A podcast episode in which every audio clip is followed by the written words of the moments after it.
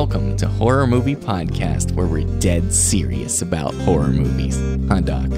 Yes. we have a bi weekly show that's released every other Friday, and this is episode 26. On Horror Movie Podcast, you'll hear in depth horror movie reviews, especially for new releases, with ratings and recommendations to help you decide whether you should buy, rent, or avoid these movies. And I am your host, Jay of the Dead, podcasting from Salt Lake City. And my co host tonight is Dave Dr. Shock Becker from the Philadelphia suburbs in Pennsylvania. the madman himself.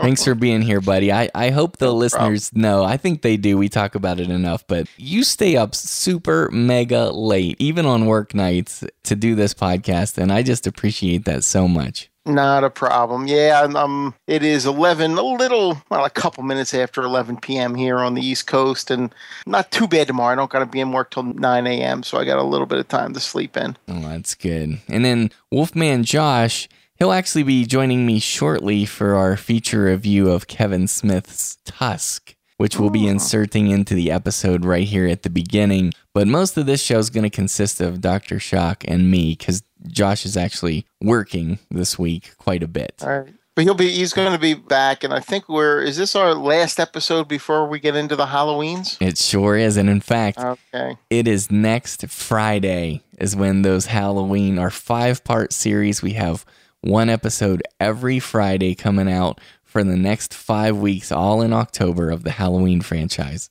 Nice. hmm Yeah, it's serious business. But as far as this show goes, here's our agenda. After Wolfman, Josh, and I review Tusk, we're also going to bring you feature reviews with Dr. Shock and me here. We're going to do Honeymoon and then a little beastly freak called Killer Mermaid that I'm really excited about, you guys. I mean, when you hear a title like Killer Mermaid, it's like, I am there. I am watching that movie, right? Yeah, I, I I noticed that in the in the email you sent me. I was like, well, that's that's interesting. That's right. And then um, I'll also be revisiting The Dead so I can bring you a review of The Dead 2. Because I've talked about The Dead before, Dr. Shock, but that was with Midnight Corey on one of his shows. I've never really officially reviewed it. So um, be doing that. And Doc's going to talk about, I've been saving the best for last, you guys. It wasn't like, I just didn't want people to think that I put all my stuff first, but the best for last. Doc's going to talk about a movie that I actually keep hearing about, and I'm really excited to hear your review tonight of Crawl or Die. And then you've got another um, horror documentary they're going to talk to us about. And we'll have some other shenanigans, I'm sure. Right, Doc? I'm sure we always seem to branch off into various directions as the uh, as we as we get our discussions underway. Yes, we do. Okay, this will seem like a weird transition already here because as I record this at the moment, Dr. Shock is not with me, but we do have the Wolfman, Josh Legary. Welcome to the show. Oh, what's up, Jason? How are you today? Oh, I'm good, buddy. It's good to have you back. I can say definitively, well, for myself and for the listeners, we really missed having you. Um, Dr. Shock and I have a good time, and I think we get through the show okay, but it's just not the same when you're not here. Oh, well, thank you. I've been traveling for work um, and for pleasure, and it's been it's been quite amazing and intense. Yes. So, I just to really quickly say, it wasn't a. it's not exactly a horror movie. It's a thriller, I guess, but there is a serial killer. Uh, the film uh, "A Perfect Getaway" was filmed uh, where I w- have been in Hawaii, and I uh, hiked the Na Pali Coast Trail that is featured in that film um, with my wife, who's my co-host on Movie Streamcast. And it was really cool. And uh, and then we watched the movie afterward, which was even more fun. So It is so awesome. I love it that you do that stuff. It's great. good times. All right. And Mhm. I went to the place where Godzilla comes out of the water again um, in Oahu, so that was fun too. Yes. And and because Godzilla came out on Blu-ray last week, so it was fun to again go there and then watch the movie on Blu-ray. yeah, absolutely. That's I'm a cool. nerd. no, it's cool. I like it. And so, uh, along with Wolfman Josh being here, just happy to introduce a special guest here. He is a horror fan and a filmmaker. He's actually worked with Josh on a number of projects. And we welcome to the show William Rowan Jr. aka Kill Bill Kill. nice. I like it. So, uh, William Rowan Jr., this is your first time on Horror Movie Podcast, or was no? You were on here for Dead Snow too, right? Yeah, I think I think we recorded a segment. Yeah, that Mhm. made it on. Yeah, Okay, so you were on here before, so you you know That was drill. for yeah, Dead Snow. Yeah. yeah, Yeah. Dead Snow too. Oh, Okay. it's great to be here. Thanks for inviting me. Thanks for being here. Okay, well now that we're here, let's jump into our feature review of Tusk. Always do sober what you do drunk. That'll teach you to keep your mouth shut. Hemingway said that. Yes, he did. And he said it to me. I don't want you to go to Canada tomorrow. It's for the podcast. It's what I do. I travel around and I interview weird or interesting people. So look out, you crazy Canucks! Wandering Wallace takes a raunchy road trip up to the Great White North. Hello. I'm an old man who has enjoyed a long and storied life at sea. And after eons of oceanic adventure, I know I do not wish to spend my remaining years alone while I have such stories to share. How far is Bifrost from here? It's about two hours from here. It's about two hours away. I hate American guys. Good evening. It's nice to meet you. Could I interest you in some tea? So what happened after the boat sank? I was alone, and then something very swift and frightening moved by me. A walrus saved your life? The walrus is far more evolved than any man I've ever known, Present company included. Thank you. You're welcome. Would you? Would you? There, there. It'll be all right, Mr. Tusk.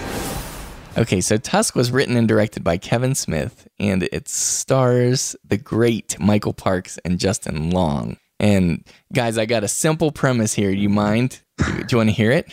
Go for it. Okay. When a podcaster from LA, played by Long, travels to Canada to interview an eccentric subject, played by Parks, the podcaster is abducted by this madman who plans to surgically transform him into a walrus.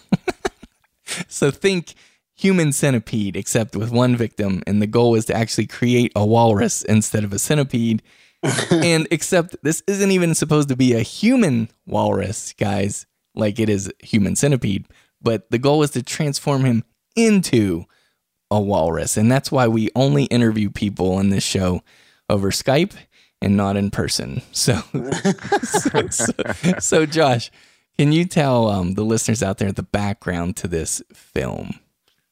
Yeah, so basically, um, this is a Kevin Smith movie. He has several very successful podcasts, but one of them is, and his first was called Smodcast, where he and his um, producer on most of his movies, Scott Mosier, just sit in a room and talk. And it, at the beginning, it was just an excuse for them to get together and talk because their lives had become so hectic they just didn't have time to chat anymore. So they were just looking for an excuse to get together, and then they recorded it and turned it into this major empire um, that he has now. But eventually, they basically ran out of things to talk about, and so they started do- reading news stories. And these guys are really good at the flight of fancy, so they will read a news story and then just start riffing on it and kind of making up their own version of the story. And one of their listeners sent them um, a news article from the UK that was about a guy who was renting out an apartment, and um, the ad said basically, you know, I live in this really nice area of town, and you can come live in my apartment free of charge, no rent. The only thing you need to do is for several hours at a time, you're going to have to dress up in this walrus costume that I've constructed and not make any sounds like a human and just kind of, um, you know, be as a walrus is in my presence. Um, and then, you know, the rest of the time, do whatever you want. I've got a great apartment. It's close to the park. And that's literally how the ad went.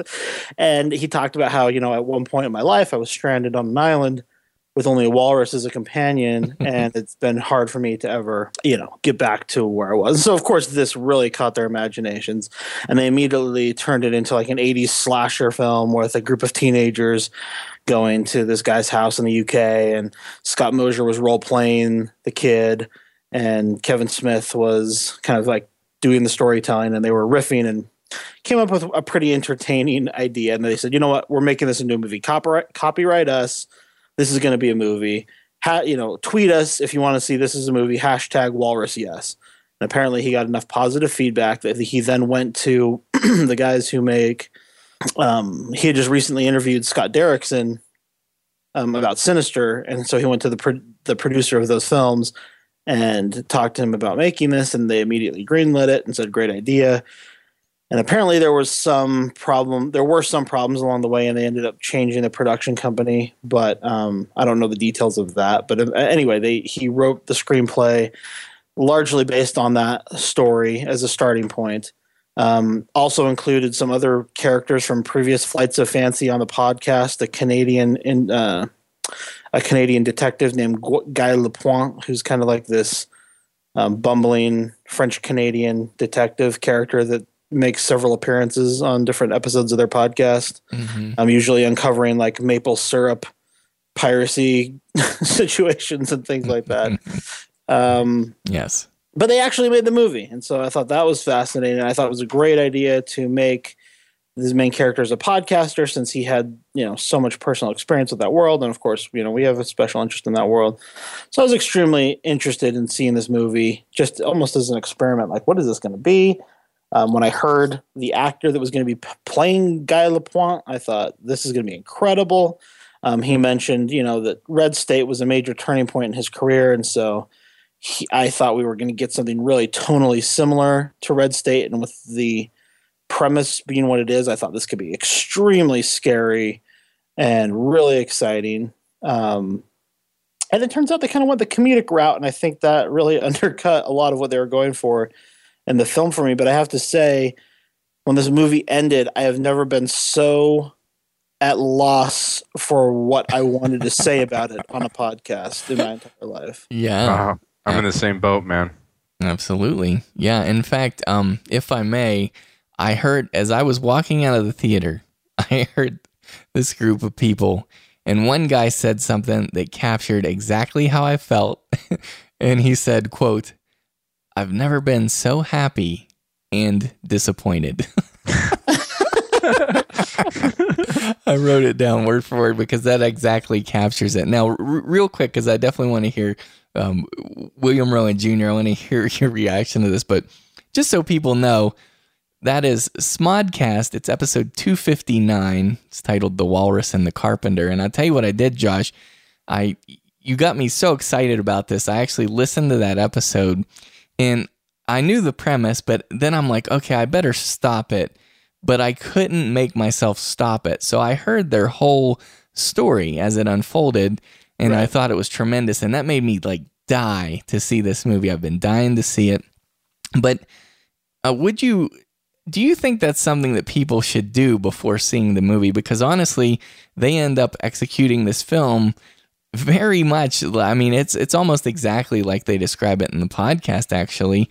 And they very similar, but there are some major derivations. Mm-hmm, a, a few, but like, I mean, I knew everything that was going to happen, and right. that's kind of how it un- unfolded. And so, would you? So at the end of the movie, at the end of the credits, mm-hmm. there there's a snippet of the from the podcast. Did you? Yes. Hear that? Oh yeah. Now, I have to say, I I listened to um I listened to this podcast like when it came out, like a couple years ago. So I haven't revisited it. So I don't remember it as clearly as you probably do. Mm-hmm. Um, so I will say that. But I don't remember the snippet of from the podcast that they played during the closing credits of mm-hmm. Tusk. Yeah. I didn't remember that. And I thought maybe they edited that out of the podcast because they didn't want people to hear how they had planned on ending it. Oh, it, it was in there from that was in there too. Yeah, like they, they go all the way to the way this film ends like it's it's almost exactly, so it's a full on spoiler. Yeah, like it's like so if you do listen to the podcast, you're going to know beat for beat like what happens throughout the whole film and it is a spoiler. And I was in one way, you guys listeners out there, like I was mad at myself cuz I'm like, "Oh, I knew where it was going, so I didn't have the as much of a WTF reaction as most people probably will when they see this film just on a blank slate." But on the other hand, it was so enjoyable having heard their vision, which yeah. is just phenomenal to hear them riff on this, just right, like right there, like on the spot to come up with this great story, and then see it actually there materialize on the screen. That was a very cool experience. That is great. Well, the person, perfect person to ask um, is with us. William Rowan Jr. did not listen to the podcast before seeing the movie. Okay. Yeah. So we can we can discuss those uh, Nice. differences in opinion. Perfect. And see, I started the episode and decided within a few minutes not to listen to it Mhm. because I thought because our at that point I had I knew they were they were in pre-production. They were going to make it. And I thought, you know, I I just want to watch the film at this point. I don't I I don't know why I just decided not to finish it, but I personally I think I when I was going to end with this, I think that you would enjoy the movie much more if you listened to that episode because I didn't have any of those enjoyable feelings of how exciting it was that they're executing, you know, their random, t- you know, fantasy talk that they had about this craziness. I kind of was just looking at it as a horror film and was just very confused and very conflicted about the tone and what was like to me basically halfway through i mean i don't know the time so i'm just going to say halfway through it makes a major gear sh- change. Like it, it, it changes it's like two different movies. It's with the introduction of Guy, the previously mentioned Guy Lapointe mm-hmm. detective character. yeah and so i just couldn't figure out i'm like i don't know is i'm like maybe this was what they were talking about like this will be so funny. People think we'll have this tone it'll be very serious and then boom we're going to switch it up and they're not going to know what genre movie they're watching. I mean i don't know if they explain No, what was going on there no, that was a that was a major surprise and disappointment for me because being such a big fan of Red State and knowing who that actor was going to be, Mhm. which I don't want to spoil for people because I think it is a bit of a WTF moment. Right. When you're watching the movie. Right. i didn't know But- who it was But knowing who it was going to be, and um, and knowing the tone of Red State, I thought this is going to be incredible. They're going to play this straight. It's going to be totally kick ass. Like, and so you can imagine, having seen the movie, Jason, how weird my reaction was to seeing the way it did did play out. Yeah, and and be careful if people want to protect that identity of that actor who plays that. Be careful because IMDb, I mean, they put it right out there. A lot of times, if there's a surprise casting choice, they'll kind of hide it, but it, it's easy to discover. But I'll tell you what, I That's interesting because they don't credit him in the credits of the movie. yeah, but I it's noticed- it's like right there on I, IMDb, like right, like a like five or six names down. But I, I'll tell you this, um, the way that see, you had mentioned to me before that that actor was going to be in the film, but I totally forgot it, one hundred percent. And when when I was watching the film, which by the way, I hated that character and I hated that performance, but I'm like, this sounds like so and so. This acts like so and so. This is a so and so character. That must be so and so. And I and that's how I discovered who it was. like See, and I and I didn't know he was in it, and I'm watching this character, and I just thought, first off, that it was just so it was so cartoony yes. and clearly slapstick ridiculous. So I I just was couldn't I It's was like watching the Pink Panther. yeah. It's like, it's Yeah. like they took Peter. It's like his major inspiration was Peter Sellers in the Pink Panther. Yeah, or you know what it reminded me of? Um, there there's a scene where they they say two years back and they do like a flashback and catch you up on this experience. That that That scene was insane. it looked and felt like a Benny Hill skit, and I, I just yeah exactly. I- and I think it's worth don't don't look at IMDb and see how long it takes you to figure it out. I mean, for me, it took it was during that flashback. The whole time I'm like, I know who I know who this is. This is someone I know, someone I know, Mhm. and I couldn't place it until that that kind of flashback, and then it hit me. I was like, oh my gosh, that's who it is. Yeah. it's crazy. Yeah, it's it's pr- pretty crazy. So, um, and we'll definitely. I I want to talk about that again, but I want to ask you something real fast. Sorry, uh, my mind's in a million places. Josh, you've said before, and it, I think this is true. Is this the first movie that is based on a podcast episode, and the first movie whose protagonist is a podcaster?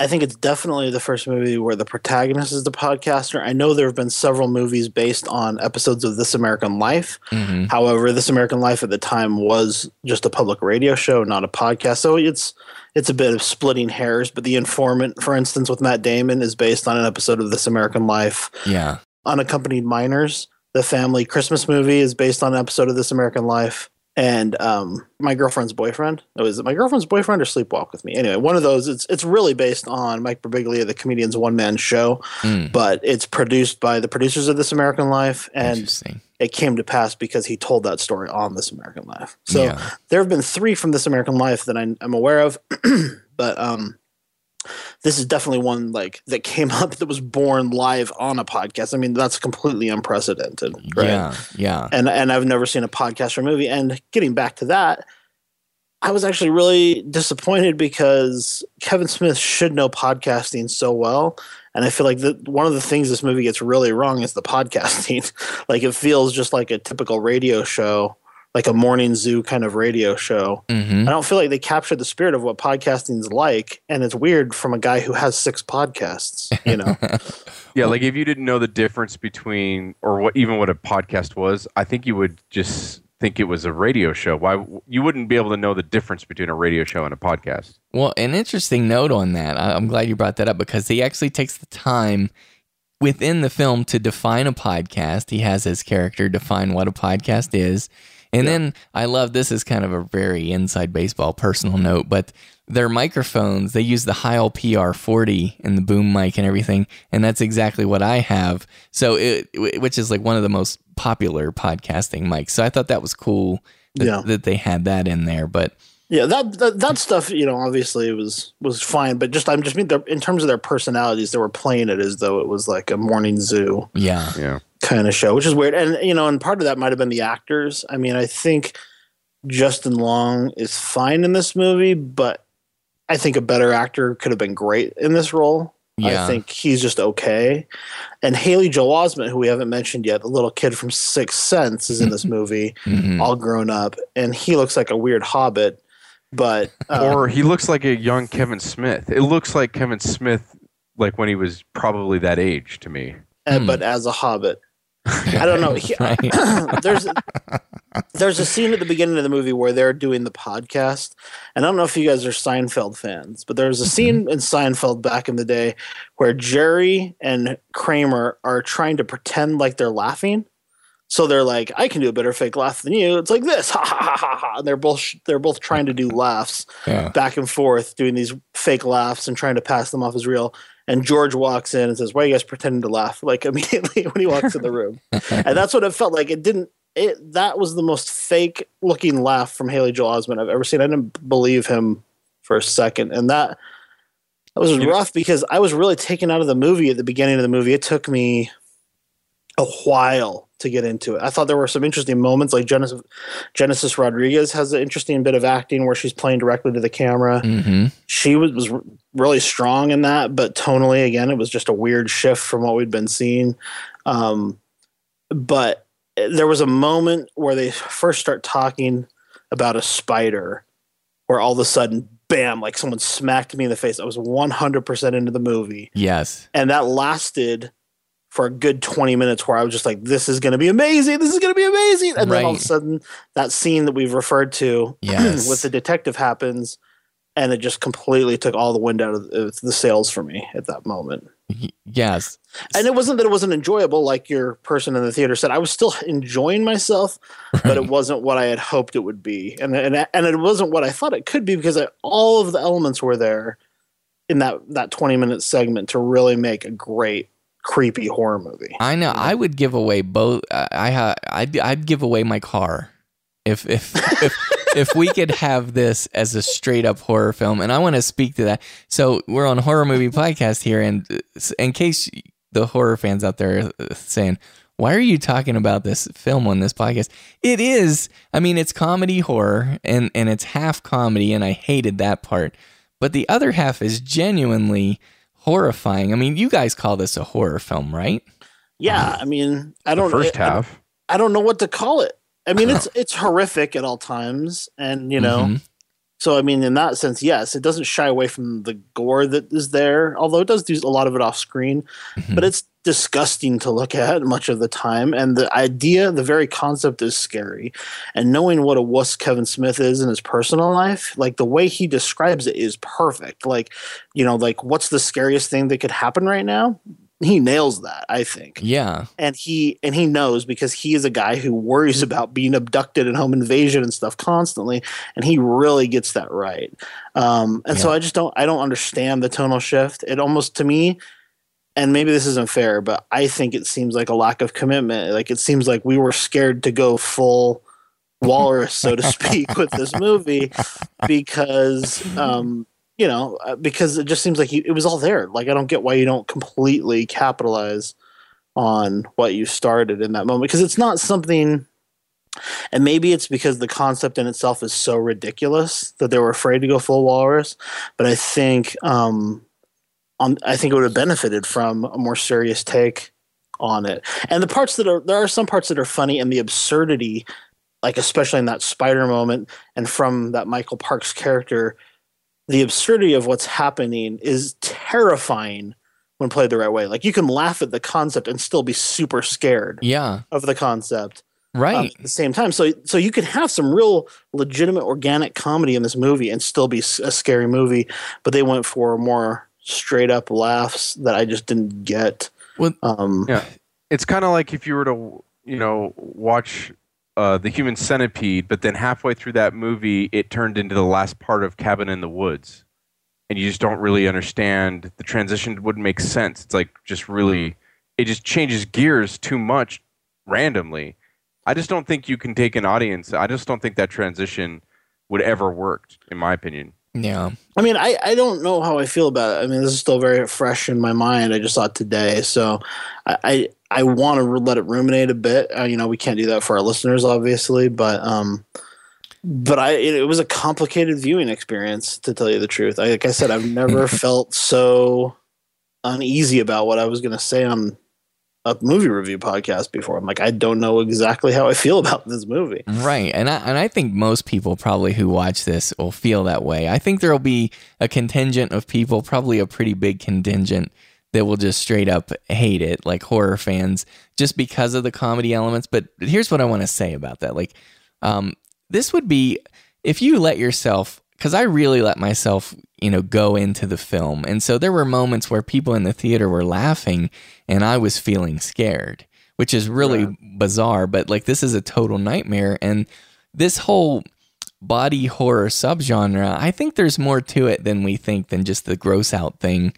Um, like, for example, where abductees are kidnapped and changed physically, like against their will, like in Human Centipede or like in Tusk here, I think those body transformations resonate and it stirs up themes of, um, well, and, and I have no knowledge of this, but I'm just saying, like, it's kind of like a rape sim- scenario. It's almost like a, a horror allegory or like a like a depiction of rape that's um you know that's a different scenario because you're having someone take your body and do things with it that you don't want. Right. No, it makes sense. And I think something you just said uh, made me think of is I think one of the sad things about the use of the comedy in the movie is that it doesn't work because his premise is so good.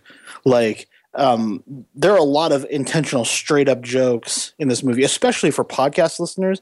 Like, you, not only in that specific episode, but po- people who are avid fans and listeners of the podcast will get a there's so much inside humor here just for those people. It's Yeah. just peppered throughout. Just little lines, jokes, his ringtone, everything that happens. Um, you know, the when he says ponder rock, that is one that is so funny. Like I burst out laughing because that's a major plot point of like, you know, a, a series of like five of his podcasts in a row from Smodcast, that phrase. And so there's tons of stuff to appreciate, but you you're not in the mood to laugh. Like Yeah. the first 20 minutes there were all these jokes and nobody in our theater even slightly laughed because Same. you don't feel like you want to laugh at this. Right. You're not ready to laugh and you're oh, like I laughed during the spider scene and then almost cried. Like and that's how I wanted to laugh in this movie. Like when when the spider line comes up from Michael Parks, I was just like laughing and terrified instantly, and that felt like exactly the way I wanted to be laughing in this movie, hmm um, as opposed to just the straight a lot of the straight up jokes, which did not land. Like nobody thought they were funny, Same. and, and which is weird, you know. Yeah, the, yeah, it was bizarre too because I was expecting. I went to the late showing last night. It was a Saturday night, and it was um you know ten o'clock, and there were about fifteen people in the theater, and most of them were pretty young, like twenties, and and nobody laughed at all the eh, the Kevin Smith stuff, and I call it Kevin Smith stuff because it seemed like it was just him riffing. I mean, he was being very indulgent about his podcast type of humor. And and then and nobody laughed at that. But the weird stuff is when it went when he went into the horror part like when we i mean we're going to be talking about this cuz obviously the the plan of the guy, the plan of the kidnapper is to turn this guy into a walrus and so we're going to get to see that and we know that so that's not a spoiler. But when people first see the walrus they laughed but for me you guys i was like that is ex- that is horrifying to me because that is exactly what it would look like because it, because it's not gonna be a hundred percent replica of a living walrus. It's gonna look a little bit off, and it does. So I don't know if they did that on purpose, but if they did, it was brilliant because that's hundred percent accurate. Because it wouldn't look exactly like a walrus. What what did you guys think of the look of the walrus? Well, I think, and I, maybe you guys can help me clarify. There might have been. At first, I thought this looks really bad, but then I forgot the line. There was a line earlier that said, "I have constructed this suit, Mhm. and you will fit in it." So it's half suit, half transformation. Correct? Yeah, yes. Yes. Oh yeah. So once I I forgot that, so I thought this is this is horror. This looks really bad and weird. But then I was like, oh, I forgot he's actually yeah. It's not. It's only half transformation. I don't know like how he looks completely, but I thought it once once I remembered that I thought yeah this is probably how it would look right like my my problem with it and and this is like very technical for I'm sure some of the listeners. No, no might might not care about this but I do think it has a psychological effect is the lighting. And I especially thought the lighting in the first half the first 20 minutes or so of the movie was really bad.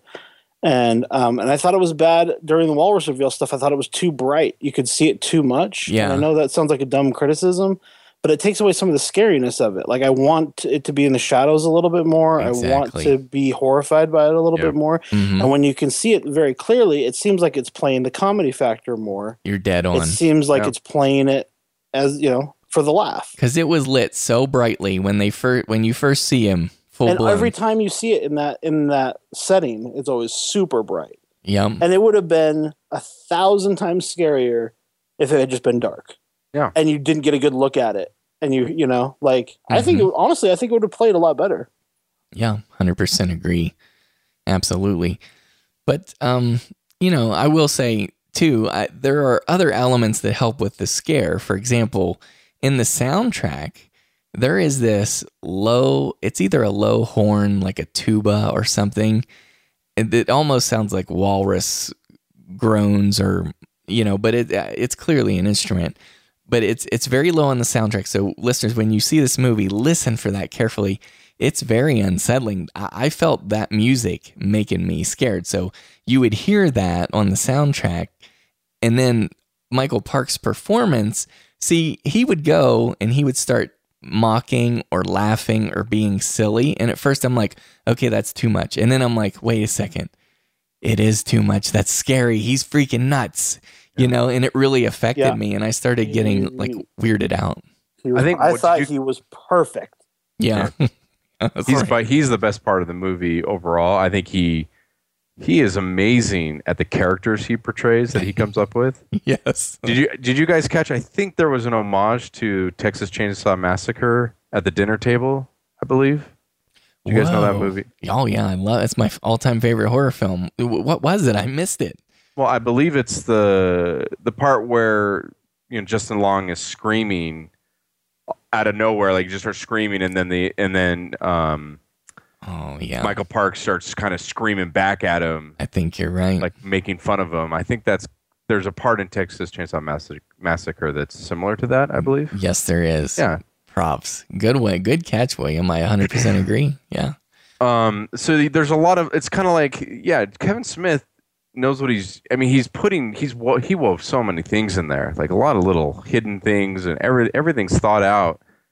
That's why I can't wrap my mind around the to- even like you guys talked about. What's that? The actor. There's an actress in the movie that does this whole dialogue. Yeah, right in front of the camera.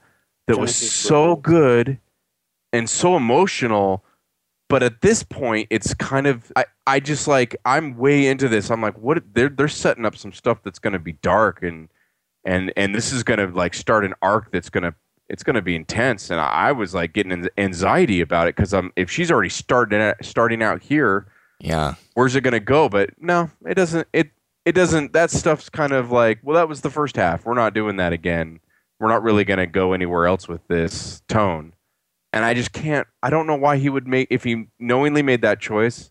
I have failed to find the meaning behind it. Well, I mean, I think you said something really good there that I uh, that I identify with, which is I, it's all done on purpose, Mhm. and I, you know, and so I think you see sometimes a bad horror movie or bad horror comedy, and they're bad because they just are a failing of the the technical aspects, or you know, it's just like poorly written or whatever. This is weird, like extremely weird, but it's all done intentionally, and so I think that's what the one of the reasons why I'm feeling so torn, and I feel like I need to let it sit with me a little bit more because he had a point when he was doing it, and he he chose to do it the way he did it, and so it makes me just confused and want to understand, you know, some of those choices. Like there, th- like that scene on the porch where you know where Mhm. William was saying he recognized who the actor was. Yeah. That was so unnecessary. like Right. I, it, it reminded me of Big Bad Wolves, actually. In a, in I don't know if it's just because of the, the actual location or whatever. That's probably all it was.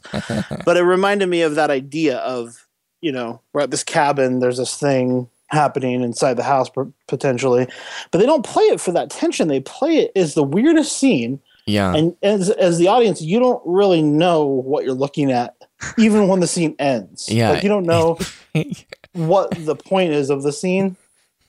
A- and part of it is I honestly think it's because it's a sh- part of it's a shout out to the fans. The voice that Michael Parks is doing is a voice that one of Kevin Smith's co-hosts does called McDonald's Fry Girl on one of their podcasts.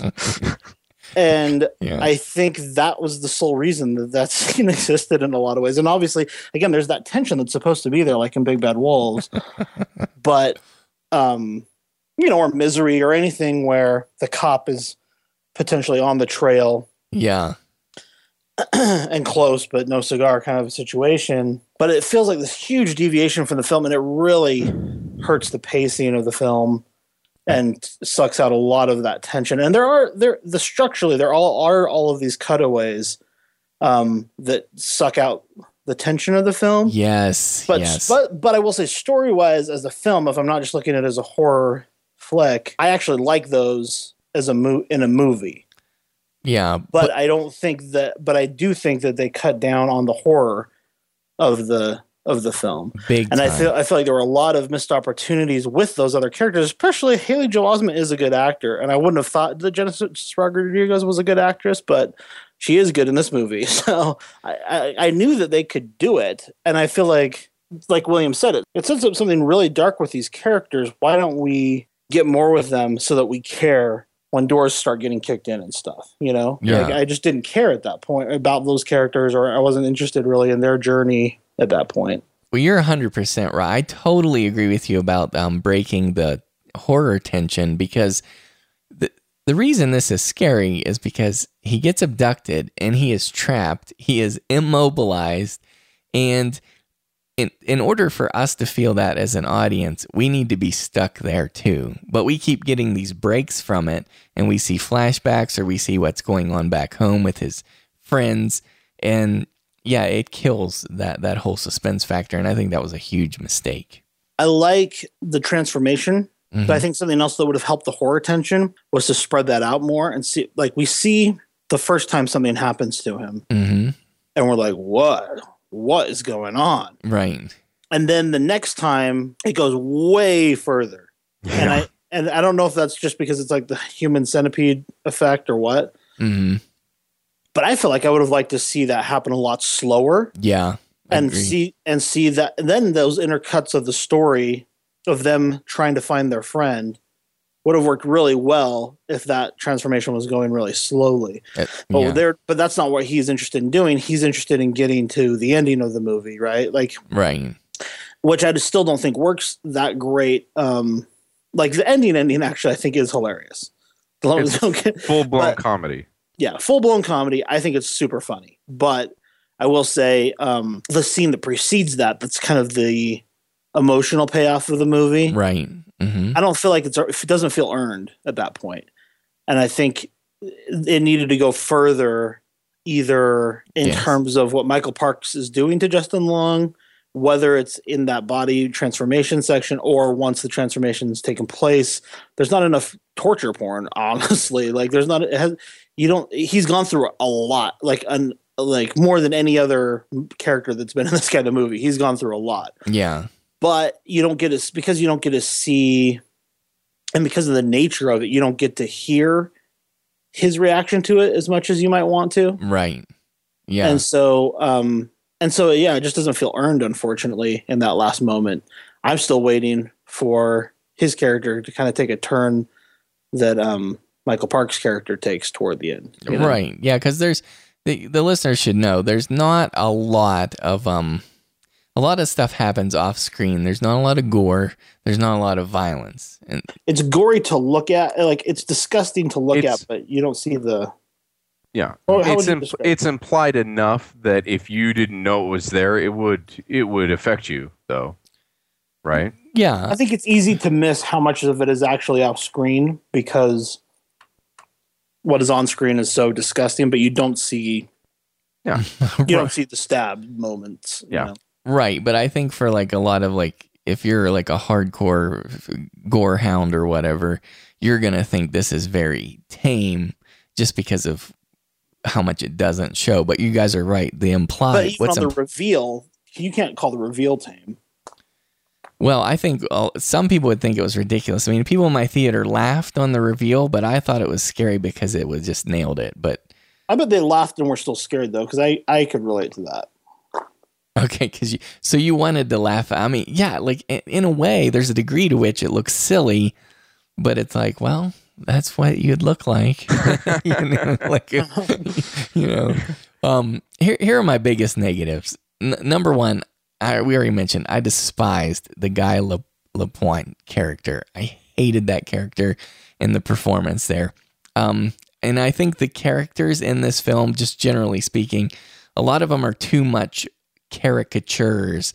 Um, I like Michael Parks where he is, and I like um, Haley Joel Osment and Genesis Rodriguez. They were great, and they played the straight people. By the way, Genesis and Haley, they played like normal people would act in this situation, which I liked. But I think Kevin Smith was really indulgent about um, his the comedy dialogue, and even with Justin Long's performance, it it bothered me because I didn't think, you know, when he was reacting to the initial, the first portion of the transformation, when he reacts to that, it, it's played comedically, and I think they they should have done away with the comedy stuff out the window, and he should have done it straight. Because later he he leaves some voicemails that I think are pretty good as far as performance, but otherwise I I just I was I didn't think he could pull it off. I thought there were moments that could have been House of the Devil so many Mhm. times in that early point, and they just didn't. Yeah. They weren't bad, but they just didn't land in the same way. Right. Right. And as far as the writing, like um, you know, Kevin Smith wrote and directed this, I thought the comedy writing was bad, but then Michael Parks, I mean, he plays this intellectual guy and he's a storyteller. He's had all these experiences. A lot of that writing is very good. And I was impressed with that. And he, you know, he likes the he's a quoter. He likes to quote people and so forth. Um, but you know, speaking of the writing though, like in the beginning of the movie, you got two two scenes involving people whizzing, you know, peeing scenes, and then There's three actually. okay, three, yeah, and There's then a you lot of peeing. There's a lot of toothbrushing. and there's a lot of um, you got a couple instances of the, you know them discussing flatulence, which is just I, I don't know. That's so dumb, and you got that twice in this movie, and, and so that bugged me. And then I wondered about Kevin Kevin Smith. It seems like at one point he does a little bit of backdoor bragging because he talks about how the success of their podcast and you got a hundred grand off of ads last year and you got a juggernaut of a podcast. But then later, it's almost like he does some self commentary when his girlfriend is being critical of how he's changed and become hardened. And I'm like, I wonder if he's kind of, you know, being honest there, taking a dig at himself. I don't know. I thought that felt really brutally honest, and I appreciated that, and I liked everything he said about that. It clearly, I don't know if he, I don't know if he really feels that way as a, you know, as a longtime fan and listener. I don't think he really does, but I do like the commentary on Kevin Smith that is in the movie, which is basically like, you know, when you met me, I was a broke little geek making Star Wars references, and now I'm yeah this guy who's created my own empire, and that's totally true. You know, mm-hmm. That's awesome in a way. I, I, don't know. I liked that aspect of the podcasting stuff I, and and the relationship stuff, and I think the movie would have benefited from that, more of that, and more of the Haley Joel Osment stuff because I just think, like, often is my complaint with horror movies. I think the more invested you are in these characters, the more the horror hits later. Mm-hmm. Can I tell you guys, I was ex- really affected by Justin Long's portrayal of his character, like his behavior and mannerisms. Like they were so potent to me because I've met people that are like that. Oh. And I'm sure Justin Long's nothing like that. This is all, I mean, it seemed natural, but I think just a little how he reacts to people, how he's just, he'll just carry in his, you know, big gulp wherever he's at. And he just put, you know, he's just re- constantly being like obnoxious, thoughtless. And I just felt like that he's nailed so many people around me act like that. And I don't, I, it was weird because at first I was relating much more to Michael Parks because, of course, you meet him and he's much more, of course, old school and, and you know, refined. Refined, yes. But I mean, he's, of course, extreme on the other side. Right. But I, I thought it was like, it was something that I was having an emotional response to his character. Like, I almost was excited to see him being p- going to be punished for just who he is. I mean, And that's maybe where I that was, was at first. maybe that's part of the point. You know, that's oh, No, a, that's is. a that's definitely a horror movie thing. It definitely Mm-hmm. was. I'm saying I thought it was done well. Like I liked it. I, I was responding to it. You know. I, I totally see that, and you saying that makes me appreciate it more. But I still feel like, to me, that was more distracting than anything else. Like, I, I just I feel like to me he becomes one of the weak parts of the movie. I I, I don't know. I'm so, I'm so conflicted on it because I do see everything you're saying and I get it. But I just imagine a better actor pulling off those you know those scenes with the girlfriend so much better and making you then again care more later. Yeah. I don't know. I don't know. Yeah, I'm with you. Okay, so just kind of to wrap this up then with our uh, final thoughts and feelings on it. Um,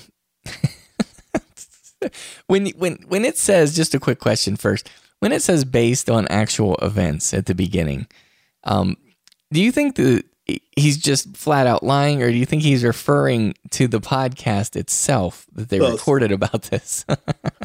I I know he's a huge Fargo fan. so- yeah. Okay. I think there's that, but I I know he is definitely talking about the podcast too. Okay, gotcha. Well, okay, here here are my uh, kind of final thoughts here. The detective work when the Lapointe character actually eventually gets around to being a detective, it's kind of cool actually. And I think that Kevin Smith should have played this film out straight and just been dead serious Yes. and then let the comedy naturally and organically emerge from how just farcical, how fantastical and insane it gets. I think it would have been a million times better film. It would have been amazing. I mean, I I actually overall, even though I hated 50% of it, I actually really like this film. It does have some serious structural problems like the cuts to the other scenes. That's a problem for me. I just want to tell people here um, there's a stinger at the very end, just so you know. And I love how they play a portion of the podcast during the closing credits. That was excellent. Also, in the credits, this is a weird thing I noticed. In the makeup and art department, there's a guy whose name Yeah. is Alan Tusks Yes. or or Tuskus or something. And I'm I'm like, for real? That's a weird coincidence. just for that reason? I know. I'm like, no way. And then he thanks everybody who tweeted Walrus Yes, which I think is cool. But I'll just say to the listeners, this this film is so bizarre. It is so far out there, so WTF that uh, you won't see anything else like this this year. I mean, the closest thing that comes to this is like a human centipede movie, but but even then, because of all the tonal shifts, it's so bizarre. Once, um, well, many times I think Werner Herzog, famous uh, filmmaker, documentary filmmaker that we love, he's he's complained that this modern world is starving for images and that the media pounds the same paltry ideas into our heads time and again and that we need to see around the edges or over the top. And I just want to say, Tusk is definitely over the top. This film has some new imagery for you. I give it a 7.5 out of 10. I think you should see it in the theater just to support crazy cinema like this.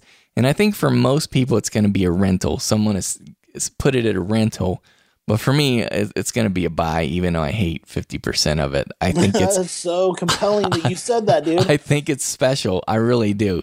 So, what do you say, Josh? I gotta say, I'm I'm feeling all the same vibes um, that you're putting out there. I I feel, I I think little fixes. And I feel honestly, I felt like this with Red State. Kevin Smith, I've always said is a great writer, mm-hmm. and I think he is someone that in some ways has had a little bit too much power with his you know his final cut in his movies have being able you know to have full creative control i think we see with a guy like spielberg or somebody like michael bay they do better under when they're um you know being having their held, feet held over the fire yeah with restrictions and i think that's just true generally i think to have something to butt up against and so so like you know i'd always used to say you know let david mamet write his screenplays let Kevin Smith write his screenplays, but have someone else direct them. And I started taking a step back on that. Um, you know, even though I'm a huge fan of Chasing Amy, and I honestly I'm a huge fan of most of his movies, but not in the same way. Like Chasing Amy is a legitimately good movie. I also love Mallrats. It's not a good movie, but um, but but what I noticed starting with Clerks two, and then really noticed on Red State is his movies are suffering from him editing them. I feel like you bring in a better editor or someone who just edits full time, this movie would be a lot better. Um, and I think this the pacing in the first twenty minutes or so is really bad. Yes. Um, and and it's re- it makes it really tough to get into the movie. It's skipping over stuff that it's deeming too boring, but in some ways is the most interesting part of the podcast, which is the story of this handbill and who, what's happening. And they just skip over that in a brief voiceover section and skipping over what is in kind of the most compelling part of the original podcast, right? Like mm-hmm. in terms of like really grabbing your attention, you don't get that same feeling initially here. And maybe that's to play it for a surprise, but it did take away from me. The other thing is lighting. A really easy fix. Mm-hmm. Maybe you could even fix some of that in post. I don't know, but I feel like the movie really suffers from not having a darker lighting scheme. I'm not familiar with the cinematographer um, I didn't I didn't like look to see his other work, but it's not somebody Kevin Smith's worked with before, and it's not somebody whose name I recognized um, right off the bat. But you know, and there's some beautiful shots in here. Actually, I really like those shots from like outside the dining room, and there's some nice there's some nice moments. But that lighting is brutal and hurts the film. Um, there's the problem. The cinematographer also did Bad Milo. There you go. Well, and that that makes actually sense. This feels like it belongs more in the Bad Milo world than a lot of other things. But okay. um sorry. No, that's fine. I'm I'm rambling to some degree. I just, you know, I'm a big fan of Kevin Smith. I'm a big supporter of his and I just wish, you know, I think there are just a few little things that would have made the film significantly better. But to me the biggest thing is Guy, Guy Lapointe. I I don't mind that he went this direction. I think you know there are things to be treasured in that performance and that that approach to the character. But with the actor that they had, I would have far preferred just a straight version of that character. Mm-hmm. Um, and I think you could have had a badass movie on your hands. Yes. And I love Red State, and I would have liked to see that tone carry over into Tusk. Amen. So that's all I have to say about the movie. I think um, I would also probably give this a seven I think it's a rental for most people, but I'm going to buy it. And if this sounds intriguing to you at all, um, see it in the theater. And I guess I'm going to recommend you listen to the podcast first. Oh, okay. Interesting. I, I'm going to recommend, man, I'm torn on that.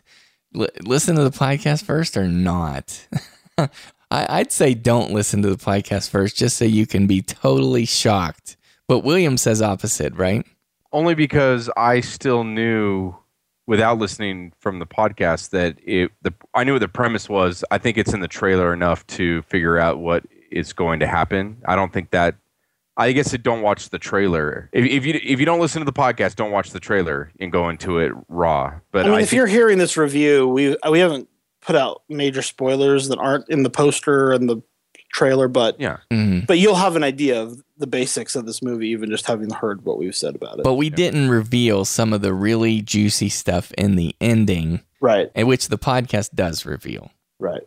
Okay, sorry, William. Go ahead. Oh well, I you know, it- what's funny is I I really do feel I feel very much on the same page with you guys, but I have a very different kind of result or my response, I guess, of how I emotionally feel about it. Uh-huh. I mean, two mistakes. Personally, I wish I would have listened to the podcast, but that's because I did it without listening to it. So it's easy for me to say like, well, I didn't like that, so maybe listening to it would have been more helpful.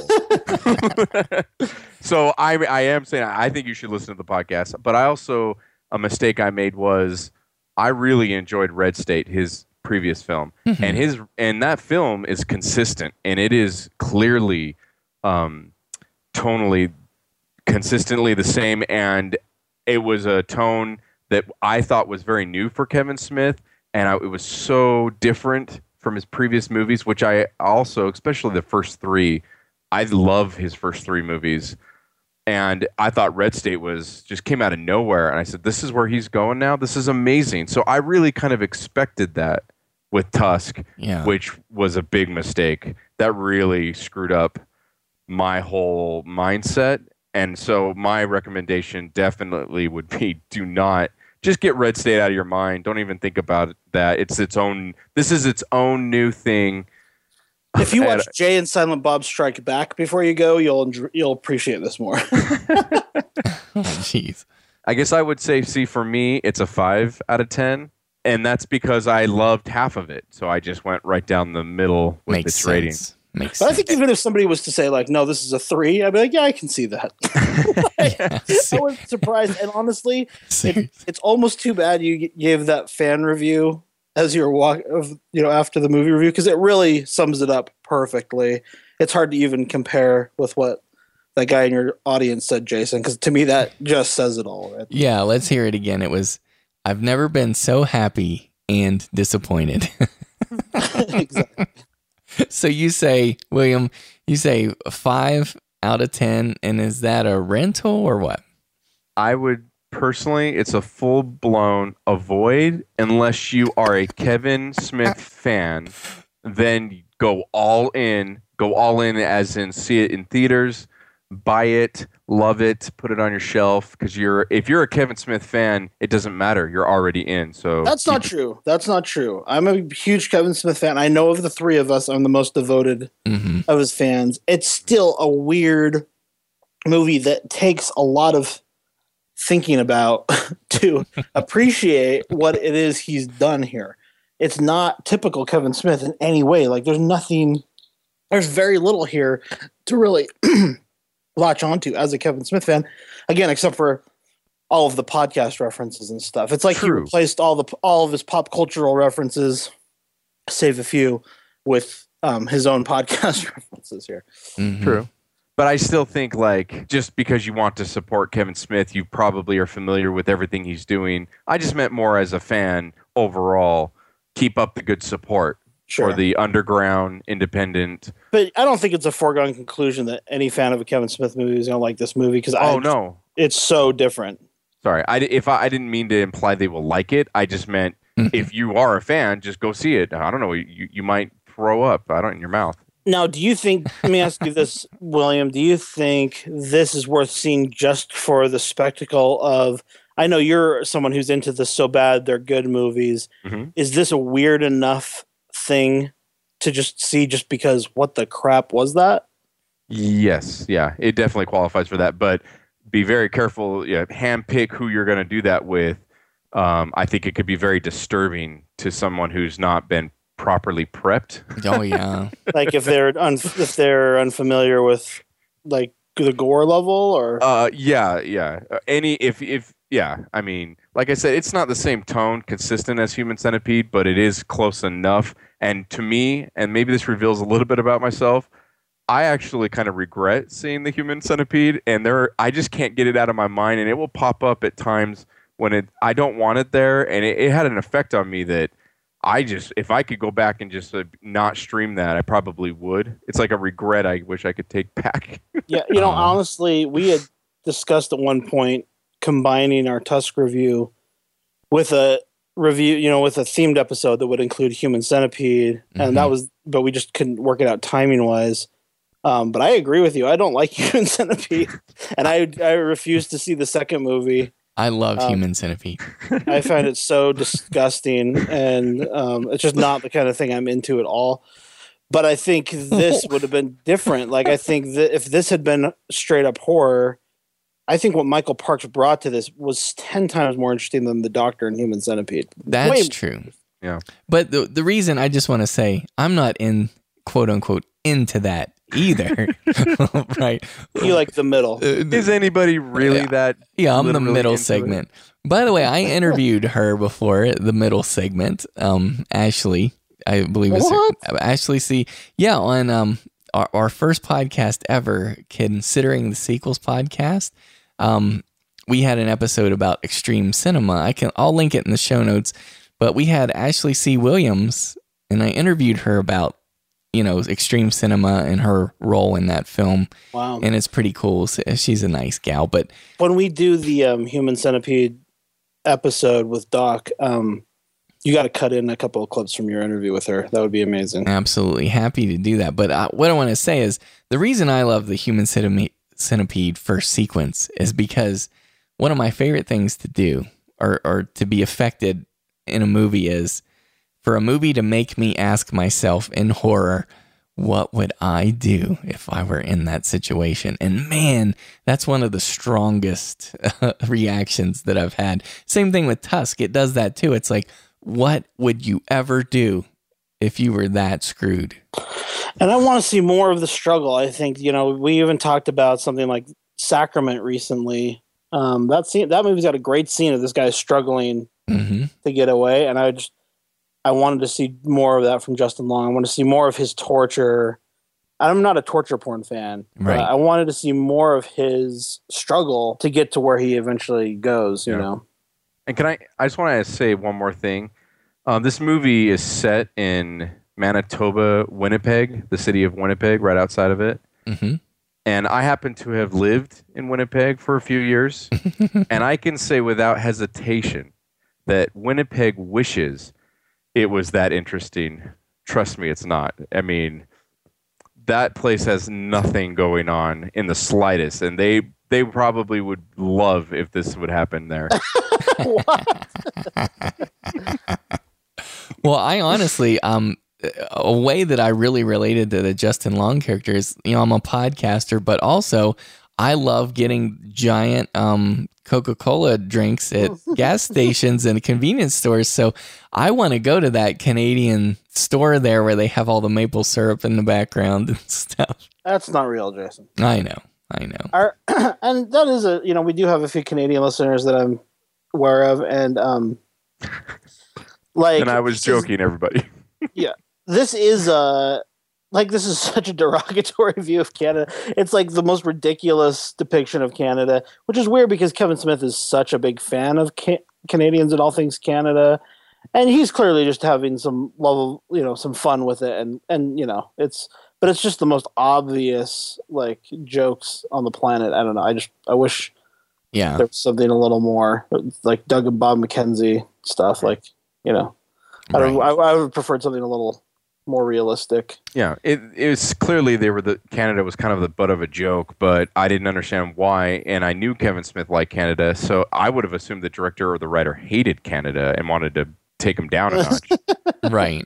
Yeah, so I was very right. confused about why they, they did that, but whatever. Well, I'll tell you what we'll do, listeners. So we'll we will link that Kevin Smith podcast episode where he kind of unfolds this crazy yarn of Tusk.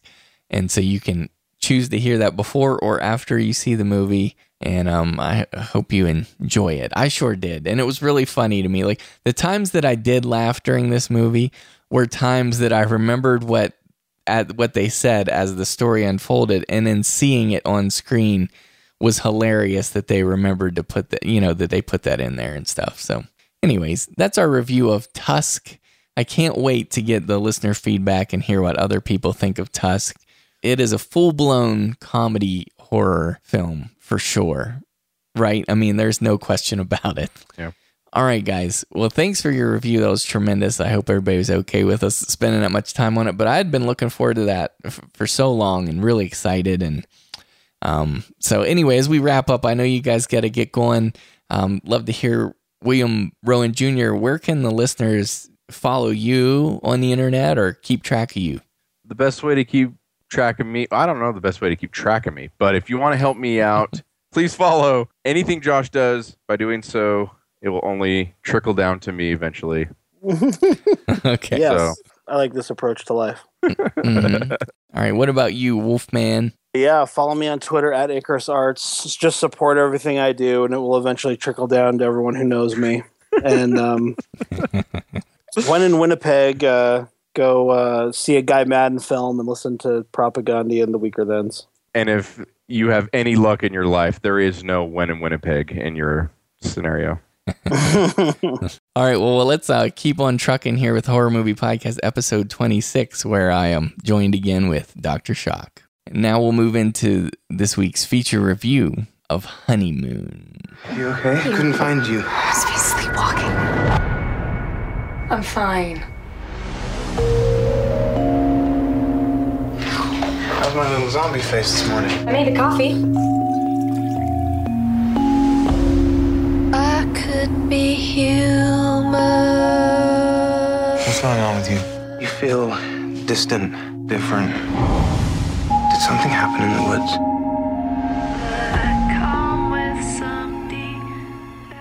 Okay, now, Doc, have you seen the trailers for Honeymoon? I have not.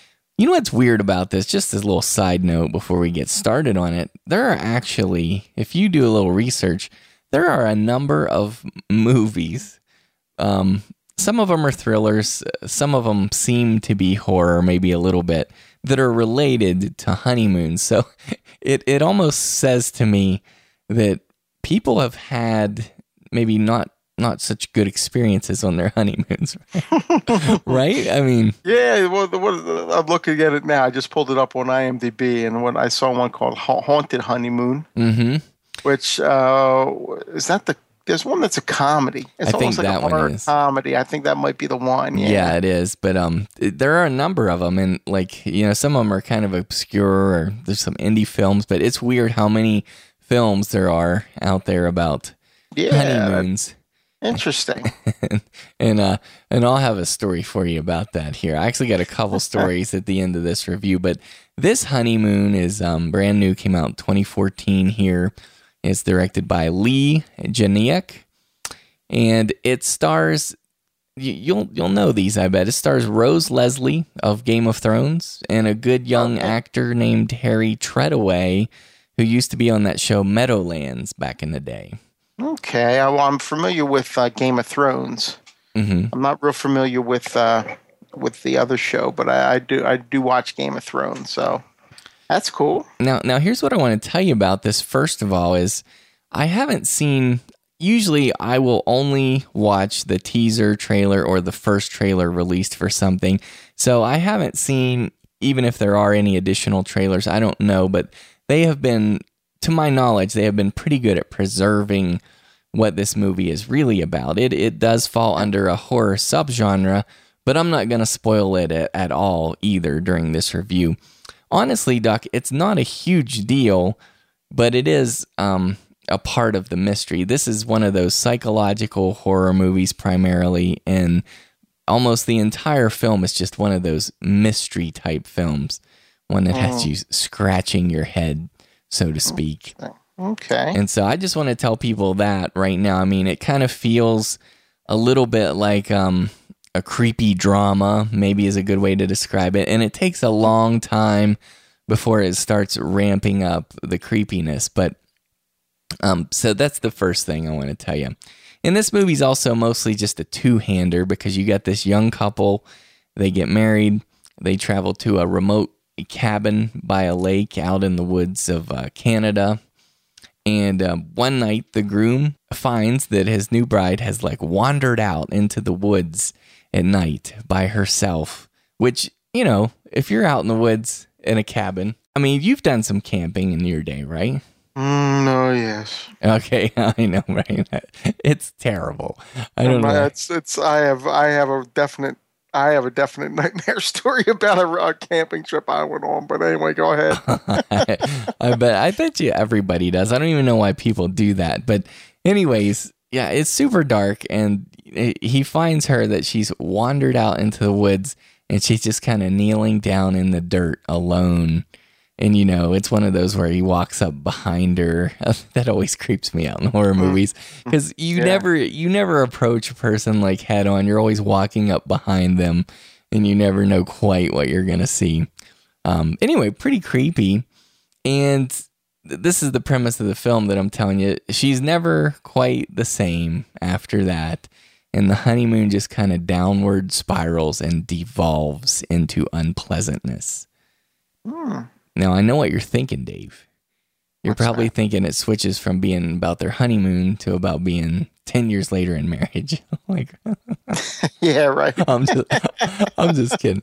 So anyway, um, I I tell you, first thing I want to say is the performances in this are uh, pretty good, and I especially like that actor um, Treadaway, Harry Treadaway. I think there's something about him. I bet you when you guys watch this film, the males out there that are listening, I bet you like really relate to him. He just seems like you. At least he seems a lot like me. Um, he's just he's just your average guy, you know, and and and she does a good job too. She sells it. She really does.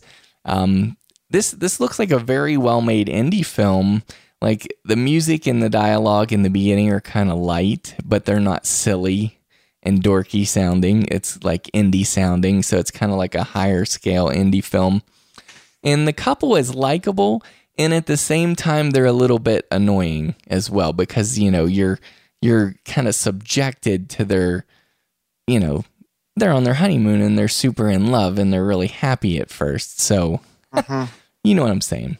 Right. But anyway, um, I will say this is pretty mild is for a horror film in in terms of its imagery and stuff, but um, it does it does ramp it up a little bit later, and it gets even a little bit gross. And I want to say the ending. This has a, a pretty haunting ending. It's kind of freaky, especially if you think about it for very long. But the, the real strength of this movie, this is a Kyle Bishop movie. And I think the listeners will know what I mean. This is like, this is not for the Bill Shetty type of horror fan. This is for the mm-hmm. Kyle Bishop type of horror fan because there are some themes in this that Kyle Bishop could write papers about.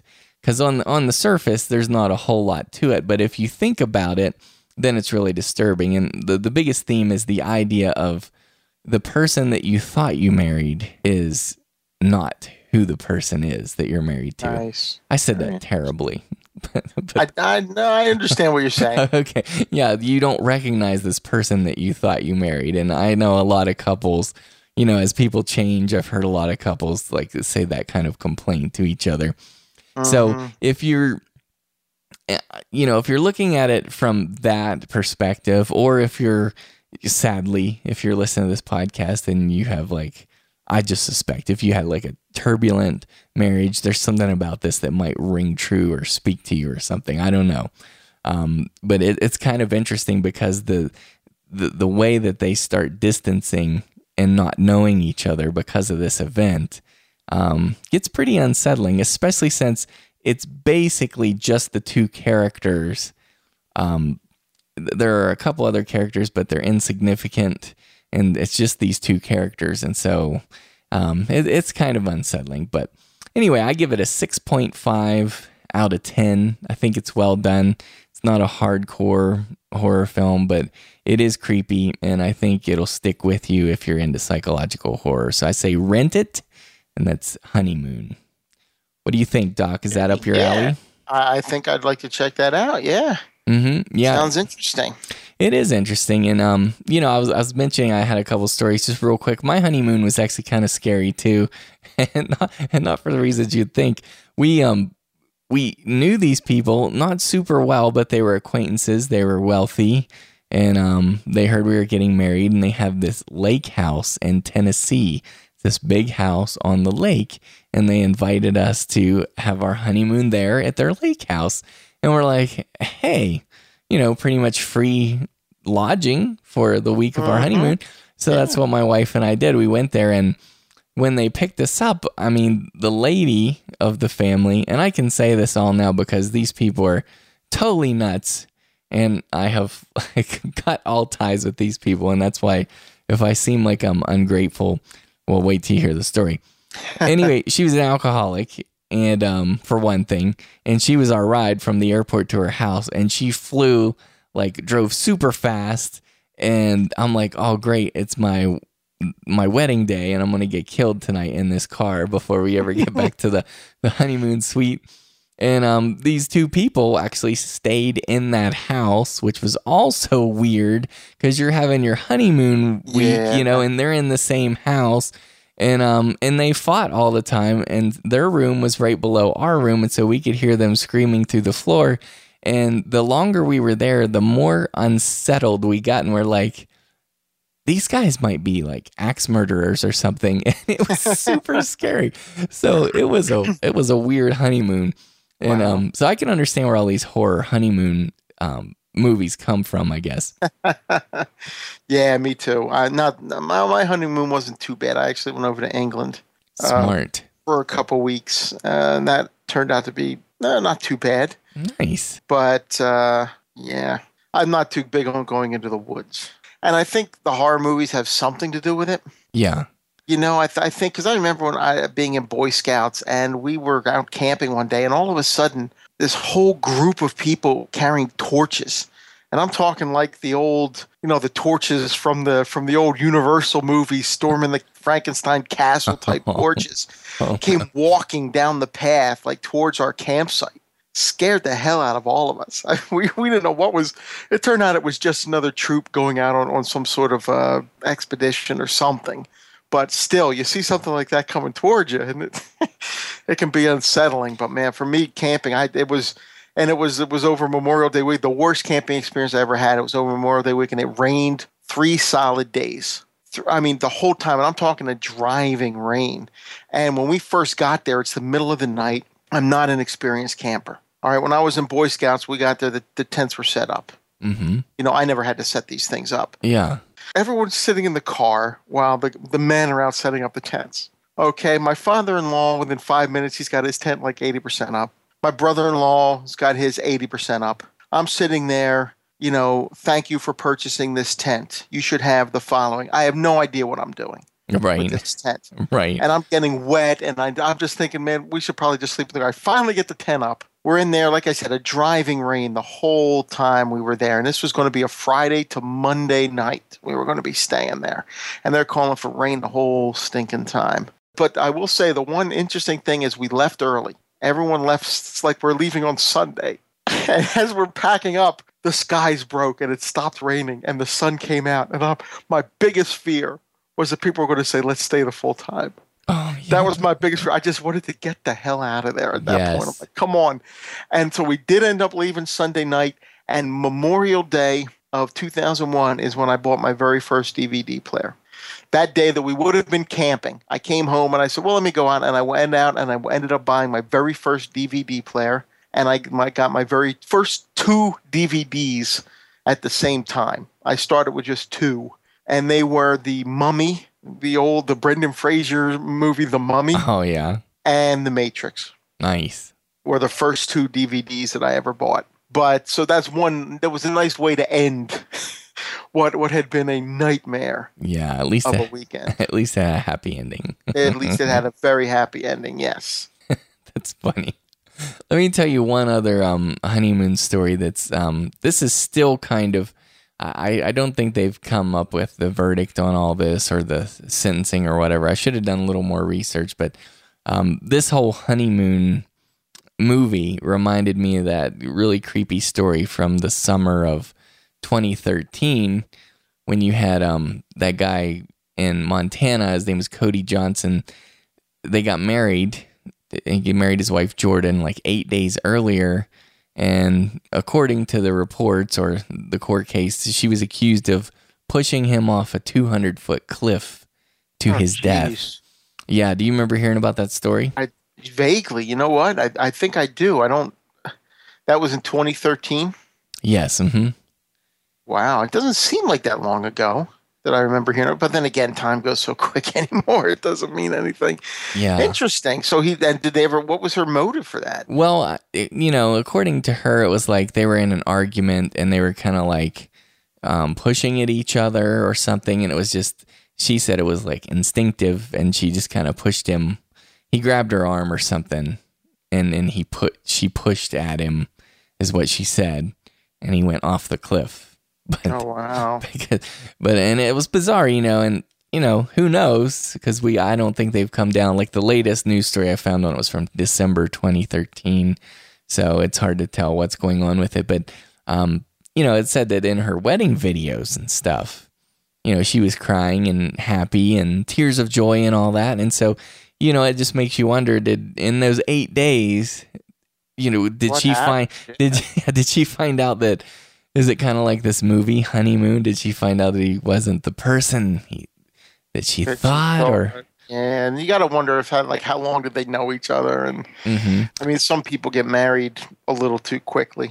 Yeah, well, I've heard, I've heard a lot of stories along those lines where like, um, a woman there was in my neighborhood there was a, a young woman who married a guy and he was he was A B C and D he said you know and then the day after they got married the very next day you know he was X Y and Z he was like a totally different person so that so I think that this this film Honeymoon has a little bit of relevance there beneath the surface, and I think it's really interesting.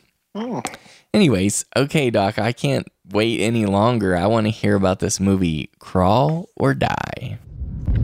This is the last non infected, fertile woman alive. You are her priority protection. She is your package. This package gets delivered. Some kind of tunnel. We're going down there. All right, this is from 2014, Crawl or Die, uh, directed by uh, Oklahoma Ward, uh, starring uh, Nicole Alonso, uh, Tori Byrne, and uh, Tommy Ball. Um, this is a movie that I've been hearing a lot about too, and it's been mostly on on Twitter. Mm-hmm. Yes. I mean, um, the director uh, and the star, Nicole Alonso, have been doing this this massive Twitter campaign, and I'm thinking, I think it's been going on for years. I remember this back when this movie used to be called Crawl Bitch Crawl. right, right, Back in the day, was the original title that this was going to be released under. Okay, right. Yes. and I just remember seeing it was everywhere. it was absolutely everywhere. And now it's an interesting thing because they did contact me and they did send me a free screener of it. Okay. Mm-hmm. And I always feel a little bit uneasy about that, getting the free screener. I mean, I definitely appreciated it because this is one I wanted to see. I've been hearing about it for so long. I was looking forward to seeing it. Um, but it always puts me a little, uh, uh, I don't know, a little guarded because it's like, if what if I don't like it? Yeah. You know, and then, and then you just then you just don't feel right. Like I've I've gotten screeners before of movies that I didn't care for, and what I do is I just don't write anything. Like I just sort of I don't write anything about them. Mhm. And maybe that's not the best way to approach it, but it's just something with me. I just don't. Uh, when, when people like reach out and they're going to give you something for free like that, um, I, I don't feel an obligation to give it a good review. Right. But by the same token, I I feel like I feel like a bit of a heel trashing it. Um, you know, and especially if it's like a free DVD. I mean, if it's just like a disc screener, or whatever. I don't think I don't think twice about it. Um, but the fact that I'm talking about Crawl or Die would lead you to believe that that I do have some favorable things to say about it, and I definitely do. hmm Um, anyway, that it's got an interesting. The tagline is the only thing more terrifying than being trapped is being hunted.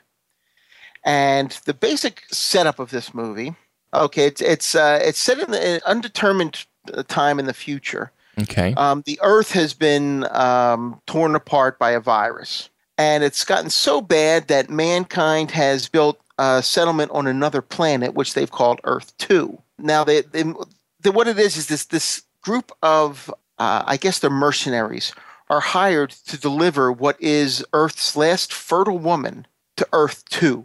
Apparently, this virus sterilized So all the like women kind of like almost children like of men. Children of men, almost like children of men in a way. Yes.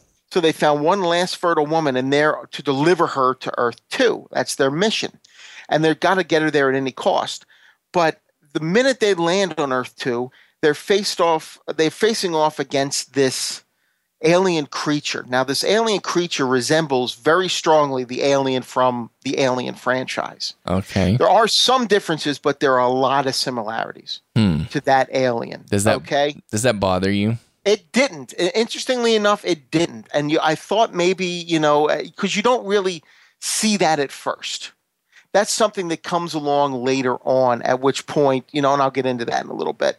But it's not something that, that is, uh, well, it's it, like you get glimpses of it, but you don't see the similarities right away. Yeah. Um, but anyway, this thing just, it's got an, a voracious appetite and just eats and eats and eats, and it wants to eat, you know, these, it eats humans it eats these people and it's it's chasing them there's you know this whole squad so what they have to do to get away from it they head underground into this sort of tunnel system on uh, uh, that runs under the ground to try to get away from it They obviously didn't Um, see the alien movies. right Right. um, so they're in there. They don't know where this is going to lead. These tunnels, but this was the this was where they had to go to get away from this thing. It follows them down into there, obviously. So each time they make a turn could be a dead end. They don't know. They're going into this system without knowing anything about it, with this hungry alien hot on their trail. Nice. Okay, w- one of the things about the movie that that caught me right off the bat is that it opens the first minute is the firefight on Earth 2. Okay? That's raging on. They're looking to escape. They go underground. The alien follows them down there. All of this is happening before you know anybody's name. This is Mm. all carrying on. You're you're seeing all of this what I told you, the, the breakdown of Earth 2 and the last fertile woman and all that, that is all delivered. I don't know if it's 10, 15 minutes into the movie by way of a two to three minute flashback sequence of their commander running down their mission for them. Wow. And that's all it is. Other than that, it is nonstop action Oh. from start to finish. It's just constant movement, constant running, constant battling, constant, you know, crawling through the tunnels. It is nonstop. Okay. it's a jarring at first. It's a little jarring at first because characters are dying that you never know. You never knew who they were. You, you never knew their name. You never knew anything about them. It's just boom, they're gone. Boom, this one's gone. Boom, that, you know Yeah. as it goes along. So these it's it's a little bit jarring at first, and it, it's a little bit unsettling because of, you know, I mean, people uh, talk about movies that are wall to wall action. This one is wall to wall action. Okay, this is like there Nice. is something going on, start to finish. Other and that three minute little flashback that gives you everything you need to know. So that's not even downtime. But do your eyes glaze over? Do you get bored in this? Well, you see, I thought I would. I thought that that would be what would happen. Okay. But we do start to get to know the people's names. And what happens is it actually pulls you into it once it gets down to those this core group of survivors.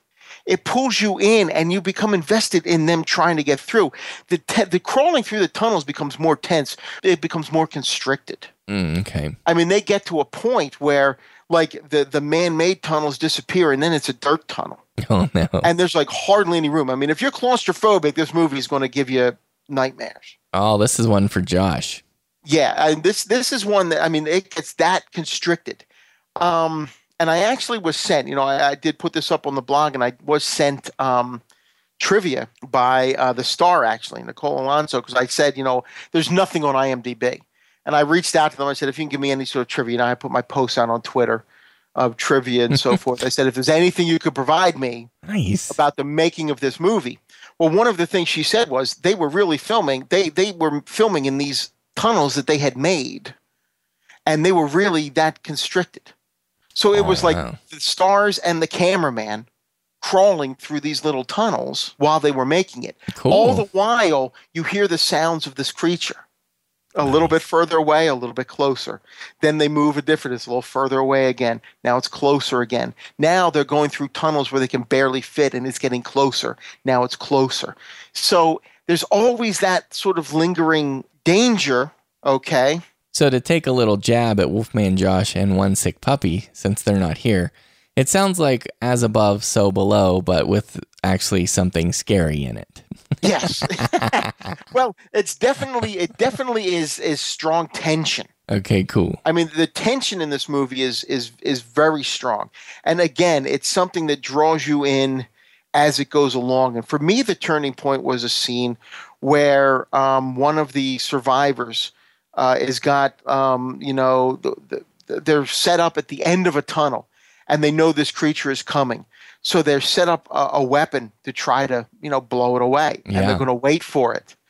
Well, they're waiting and they're waiting, and they all end up falling asleep. Oh no. So we, we have a scene where the camera and the way they did it, you see something fuzzy down the tunnel coming slowly toward them. and they're fast asleep. And it's not making any noise, and it's coming closer and closer, slowly getting into focus. That's I, I believe, I, I and it's been uh, like a few weeks since I've seen this, but I think that might be where you get your first full glimpse of the creature. And there are other times when you get get it, and you see just how much it is like the alien creature. Okay, Neat. but that scene for me, it's like, wow, this is like really because you you feel yourself saying, "Wake up!" You know, like you, you feel yourself pulled in by the tension of this. And at that point, there's still another 45 minutes to go, Oh, neat. and and it's just it's just you know you're really getting it's like, oh my god, what are they going to do now? Because now they're they get stuck in the tunnels. you know, you got all of these different things that they're dealing with, and there really is nothing other than the crawling, the getting away from the monster, and yet you get wrapped up in, in the tension of it all. And like I said at the beginning, there's a lot of characters, not a lot, but there's more than you could, you know, all of a sudden pick up who their names are and everything. Yeah. And there's no way of predicting who's going to make it, who's not going to make it That's good. if anybody's going to survive at the end. You know, this is not a movie that sets out to say, um, you know, that, that sets out with any goal as to, okay, well, they're here to protect this one, they're dr- bringing this one along, blah, blah, blah, blah, blah. Um, it just lets it play out. I Okay. Yeah. Now, it's not, I wouldn't say it's an excessively gory movie. There are a couple scenes, uh, especially later in the film, as the creature gets closer and closer to people. Mm-hmm. Um, but what this is, is, is it's very tense. Okay. And it does pull you in. Yeah. All right. It does pull you into the story. Um, so I'm I was pulled in. actually, yeah, I was, I was really um, pleasantly surprised, you know, because it, there really is not, uh, this is a movie that, you know, people like, oh, you know, um, it's, it's boring. I mean, you, Jay, I mean, you, you know, I, I would be interested when you say, you say, well, for the first minute and a half, nothing happened because I, I and I don't even know if you could say that with this movie. I mean, it might be the credits that you can say that for, Okay. but other than that, this is something happening all the time, and and I was very uh, pleasantly surprised with it. You know, it's one of those movies that after hearing about for a year and a half, you think to yourself, it can't live up. Yeah. to to what you want it to be or what it's being told what you're being told it is. Um, but this one i was i was pleasantly surprised. I would actually give it i'm going to give it a 7.5 i was thinking of an 8 but i'm going to give it a 7.5 Okay. and i think it's one definitely worth renting definitely worth checking out but i don't even know if if i've actually watched it twice Okay. Cool. and I actually liked it a little better the second time. Huh. which in a movie where the surprises are gone, you wouldn't think would be the case. But I actually found myself even more drawn into it the second time, and I liked it the first time, but even on the second time, I was even more drawn into it, And what? even and even with knowing what was going on. why do you think that is that it got better with a rewatch? See, I'm not 100% sure why it got better with a rewatch. You would hmm. think the opposite would be true because you know the twists and the turns. But I think it was just admiring it for for more of, of what it of what it was doing. This was a movie that's just like boom, we're throwing you in. You catch up if you can. We'll give you 3 minutes of what's going on here. But even in that three minutes, you don't know anybody's name. He doesn't address anybody individually. He walks in, gives the mission, and boom, then they're back to modern day uh, or, or to like current dealing with the situation again. Yeah. You know, so it's. I, I just think I, I think it was more like admiring for it for what it was doing, and still realizing just how. I mean, it it gets so cramped in those. I mean, really, if you do have claustrophobia, this could be a tough movie to watch. How does it? How would you say it compares to something like The Descent, which we love? Well, it's it's it's different. It's a different movie than The Descent. The Descent set out to establish characters at the beginning. Okay, did a great job at it. Mm-hmm. But it's it set up relationships.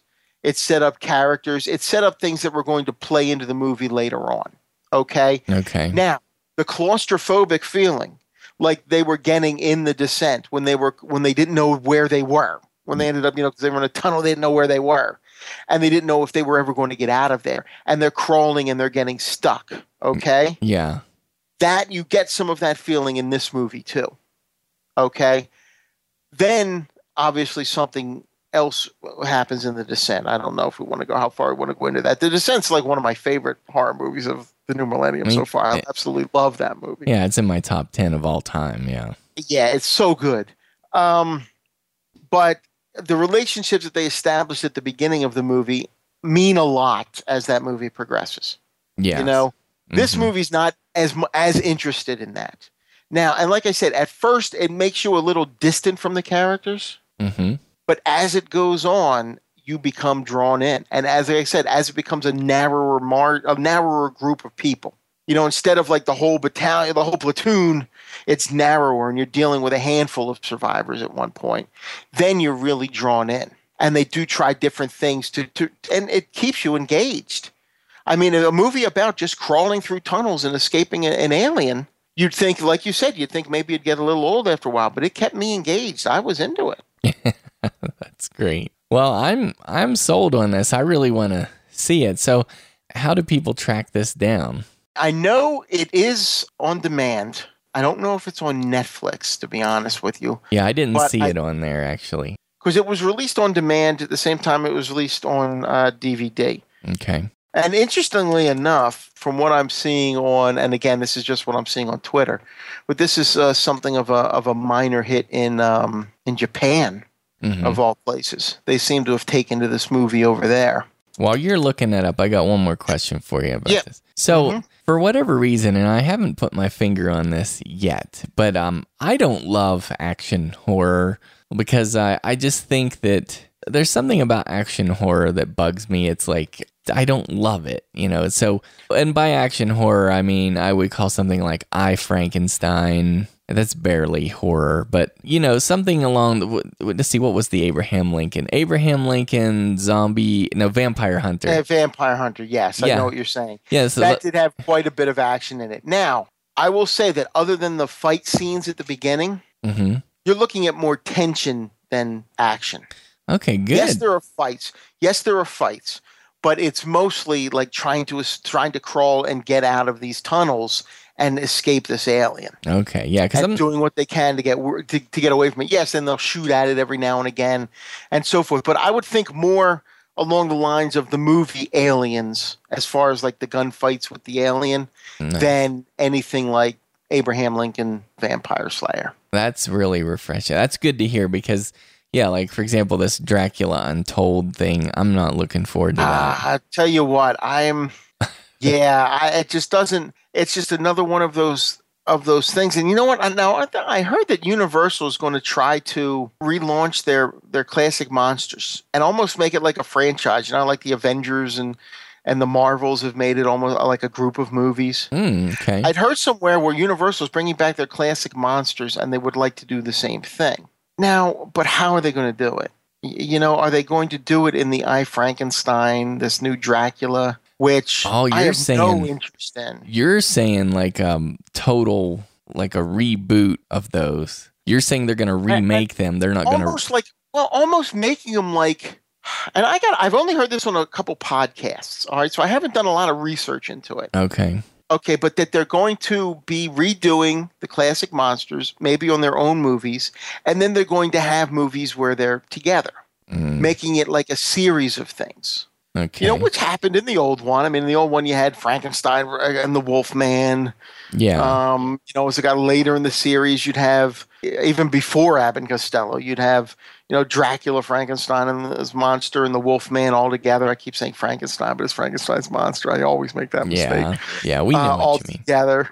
So, from what I understand, they're going to go that route, but to try to do it for a modern audience, and are they going to look at like I don't know, like is it going to be like I Frankenstein? I have no interest in I Frankenstein, and I've never watched it.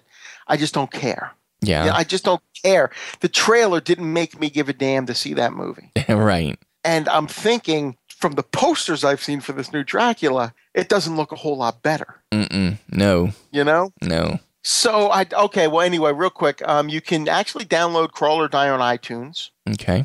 They do have it on iTunes. They do have it on Amazon streaming, or do they? Wait, wait. Well, I might be talking a little. Because I didn't. I didn't see it on there. Maybe not. No, maybe that's just the DVD. Okay. Okay, they just have the DVD available there. Mm-hmm. Well, they do have it on iTunes. Okay. So you, if you wanted to see it, you could download it on. Uh, if you ha- if anybody has iTunes out there. I bet you could find it at Walmart. Actually. Oh yeah, you can. Mhm. It's interesting. I was watching some of these videos on YouTube, um, like DVD Tuesday. People go out shopping looking for movies, and they'll like take their camera along with them.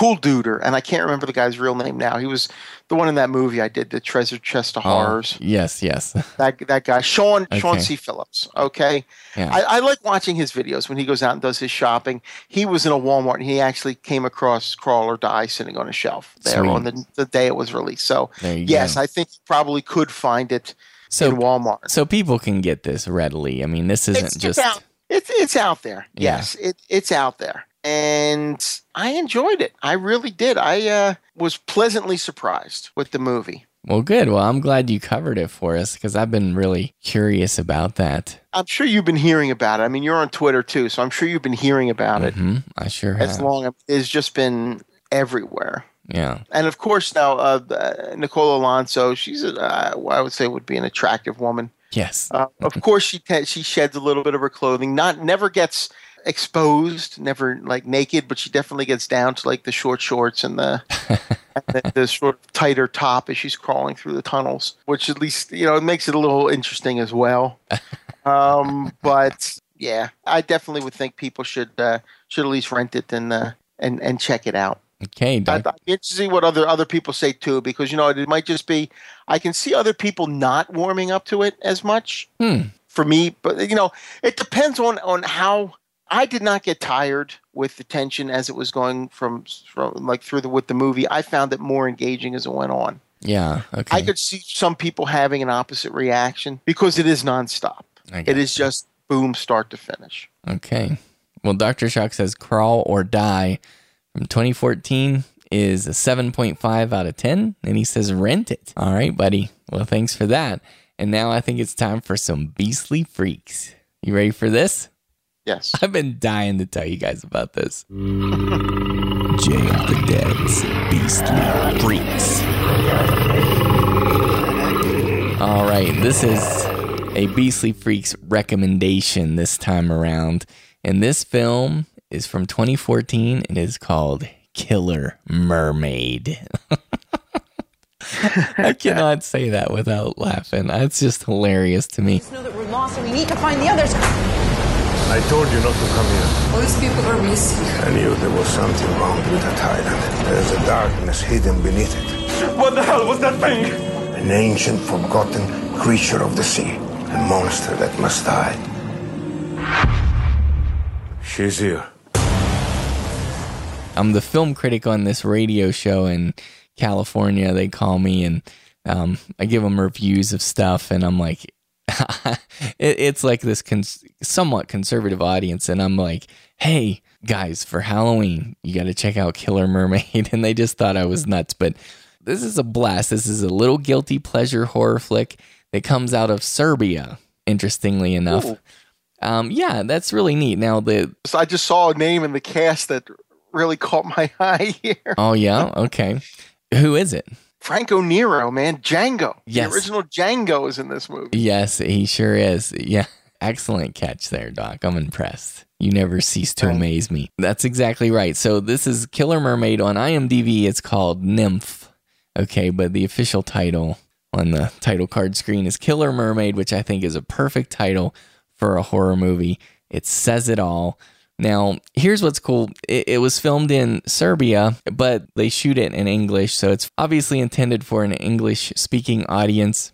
So I don't know about the other language versions, obviously. So I don't want to th- just sound like an ethnocentric person where every film should be in English. But it was just interesting to me that it's shot in Serbia and it's in English and everything. And because of the location, though, I mean, this film, it looks beautiful and the locations that they use are tremendous, super interesting and everything.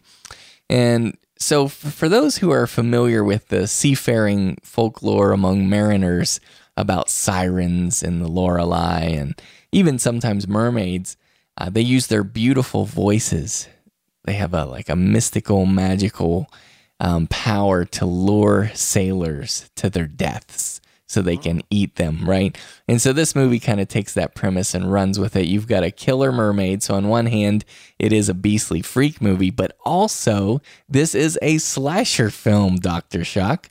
Really? Yeah, because you've got a you've got a, a killer in here who is killing off people with um this it's kind of like an anchor. It looks I'll tell you what it looks like. It looks exactly like the 1960s Batman grappling hook. so Oh boy. and it's attached to a chain. So it's either like some kind of a harpoon type weapon that that's launched out of a boat or something, or it's an anchor, but it's got sharp spikes on it, you know, which he uses uh, effectively. And so, um, so this movie, instead of calling it Splash, it could have been called Slash. Do you get that? I'm just kidding. So no, it, it is a slasher first, a beastly freak second. But I liked what Dread Central said, and I think this is really um funny, even if it's not totally accurate. They they said it's I know what you did last summer meets Splash. But no, see, it's funny because I was thinking I knew when you were talking about like the grappling hook and the killer and everything. I was thinking I know what you did last summer. Yeah, because he is kind of a, a sailor mariner type of guy. So it is kind of like Gorton's fish sticks all over again.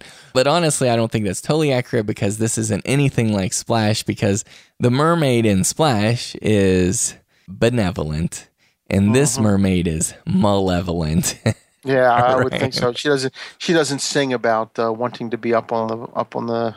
Uh, God, what am I thinking? The Little Mermaid. I can't even remember what the hell the name of that song is. But exactly. Um, yeah, it's it's totally and and you know what they do is they they also try to like um draw upon um Jaws too. They have some Jaws esque music in the soundtrack, and so um there's that. But I, I want to talk about the mermaid first of all, because in a beastly freak, everybody knows that. You know, for me, it's all about story and premise, and then if it's a beastly freak, it's all about the look of the creature. And the mermaid is tremendous. I actually really like her. Um, you know, when she's in her mermaid form, um, she's quite beautiful. They, the actress they cast was a gorgeous lady, of course. And then, um, and I will say they CGI her tail, okay? And it's obviously CGI. I'm not saying it's bad CGI because it's pretty decent, but it's it's pretty obvious that it's CGI. But I don't care. And what I like is, you know how usually in a depiction of a mermaid, you know, once you get down to the tail area, it's kind of like scaly or a different color, like green or blue or something. Um, well, she's like flesh toned, like even her tail kind of looks like fleshy and that's extra creepy to me for some reason. And actually the the the design of her tail like the fin, the big fin is Mhm. is like evil looking. which is super awesome to me. But um she does reveal her true appearance. I guess mermaids maybe in the legend they don't really go into it in the film, but I think they can appear beautiful. But then when you see what they really look like, they're like a, a sea monster, basically. And when you see her appearance, it's a little bit jarring because it is kind of scary, but at the same time, I don't love the creature design of the mouth area. Um, she kind of looks like something off of um, um, Silent Hill or Beetlejuice. like, Oh, okay. Yeah, I know what you mean. yeah, so there's something like Are you thinking like when Beetlejuice became the big worm? Is that what you're thinking? And Um, that sort of mouth. Well, there's kind of like this big beak. It's like a duck bill. Oh, I see what you're with saying. sh- Okay. Sharp teeth. Just kind of reminds me of Silent Hill. Um, there's something about that imagery, but anyway, um, she's still creepy when that happens. So I, I'm very happy with the look of the mermaid. There's not a lot of underwater camera work, but the the shots that are done underwater are tremendous. They look perfect. So that's beautiful. So this is even though I don't know what the budget was on this film, but it looks good. It looks like a top-notch film. It's like um, Serbia took their budget for cinema that year and maybe put a lot of it into this. I don't know what their budget is. I don't I don't I'm not familiar with a ton of films out of Serbia to be honest with you, but um I I will say as far as the violence though, Doc, like it shows slasher violence and and really the slasher killer is most of this movie. There's very little mermaid violence and it doesn't even show it. It's only aftermath. I think they were worried about depicting a mermaid attack.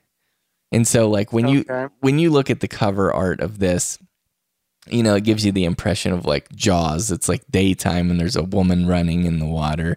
And um, there's no scene in this movie like this that's on the cover. So Okay.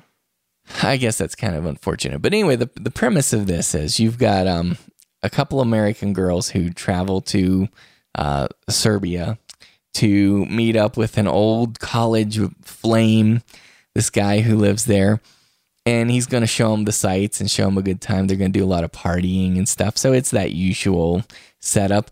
And then um, there is a they're right there on the coast, and there is this island that's kind of like Alcatraz a little bit that used to be like a Nazi concentration camp prison. So uh-huh. you've got Nazism or Nazism, however that word is. You've also got that kind of rolled into this as well. Interesting. Weird, right?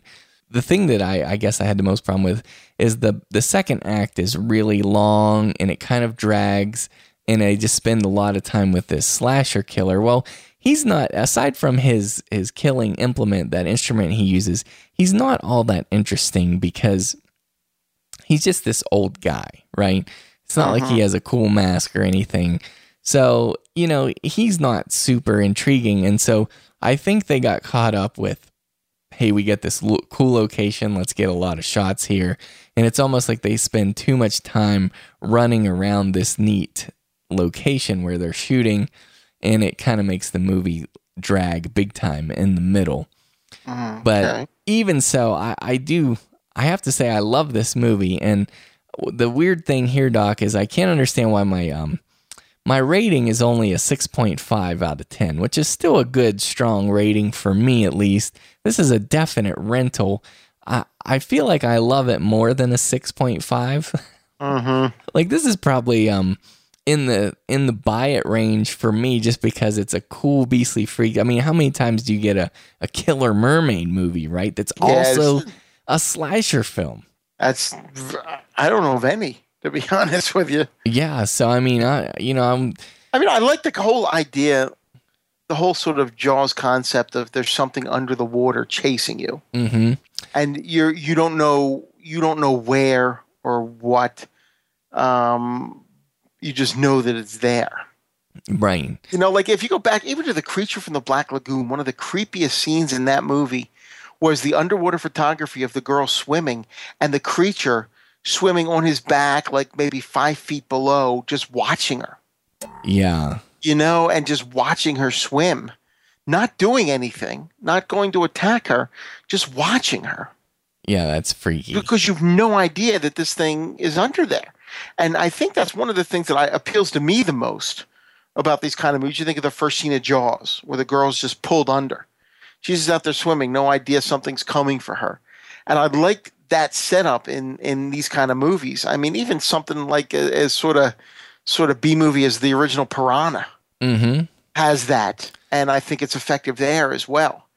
It's just that that un, you don't know what's under the water coming coming at you if there's anything under there. Well, And I can see now. Now, does this? It sounds to me like this is more of the slasher though than it is it is. the mermaid. Now, does are there any scenes like that? No, unfortunately, I'm sorry to disappoint you because that I like what you're saying, and I wish that were the case.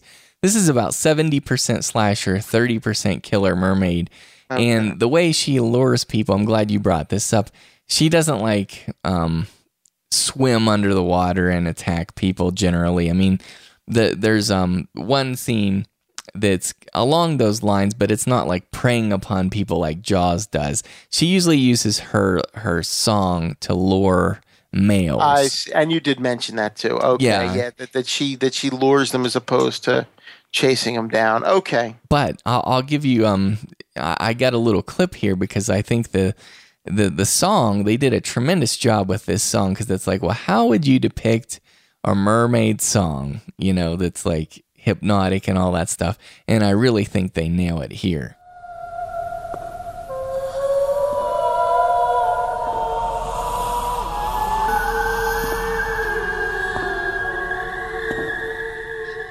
So as you can hear, it's kind of like almost almost a whale like in a way, isn't it? yeah, it's a mix between it's a little bit sensual, it's a little bit whale sounding. It's really kind of creepy and unsettling and I mean, I could I could sort of hear it. I couldn't hear it that clearly. yeah. I could sort of hear it, and the sound I could hear like sort of the whale sounds in there. But Yeah, it's it's super cool. I'm gonna blow up a better version there in, Okay. in the sound editing for the listeners so they can get a sense of it. But all right, but this is a super cool movie. Honestly, this is um maybe I'll call this a must see rental. How about that? Because yeah, this is for a lot of people who aren't nuts about beastly freaks like I am. I'm a slasher guy too. So for a lot of people, this is probably like a one time watch.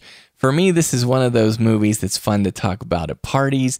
This is fun to like if somebody asks you if you watched any good movies lately, say I saw Killer Mermaid, you know, and you can talk about it like it's it's a bragging rights kind of film. almost like almost what Sharknado was in a way. E- exactly, yeah. Except this is like way better than that. Um, production values and the uh, all around on every front. This is better than Sharknado. So, Okay. so Killer Mermaid, six point five out of ten, must see rental. Beastly freak slasher, you will love it. Okay, Doctor Shock. Now I'm I'm dying to hear about this documentary you got here. Okay, this is one I just watched today for the first time. Um, it's from 2005, and this is called Horror Business. Okay. Mm-hmm.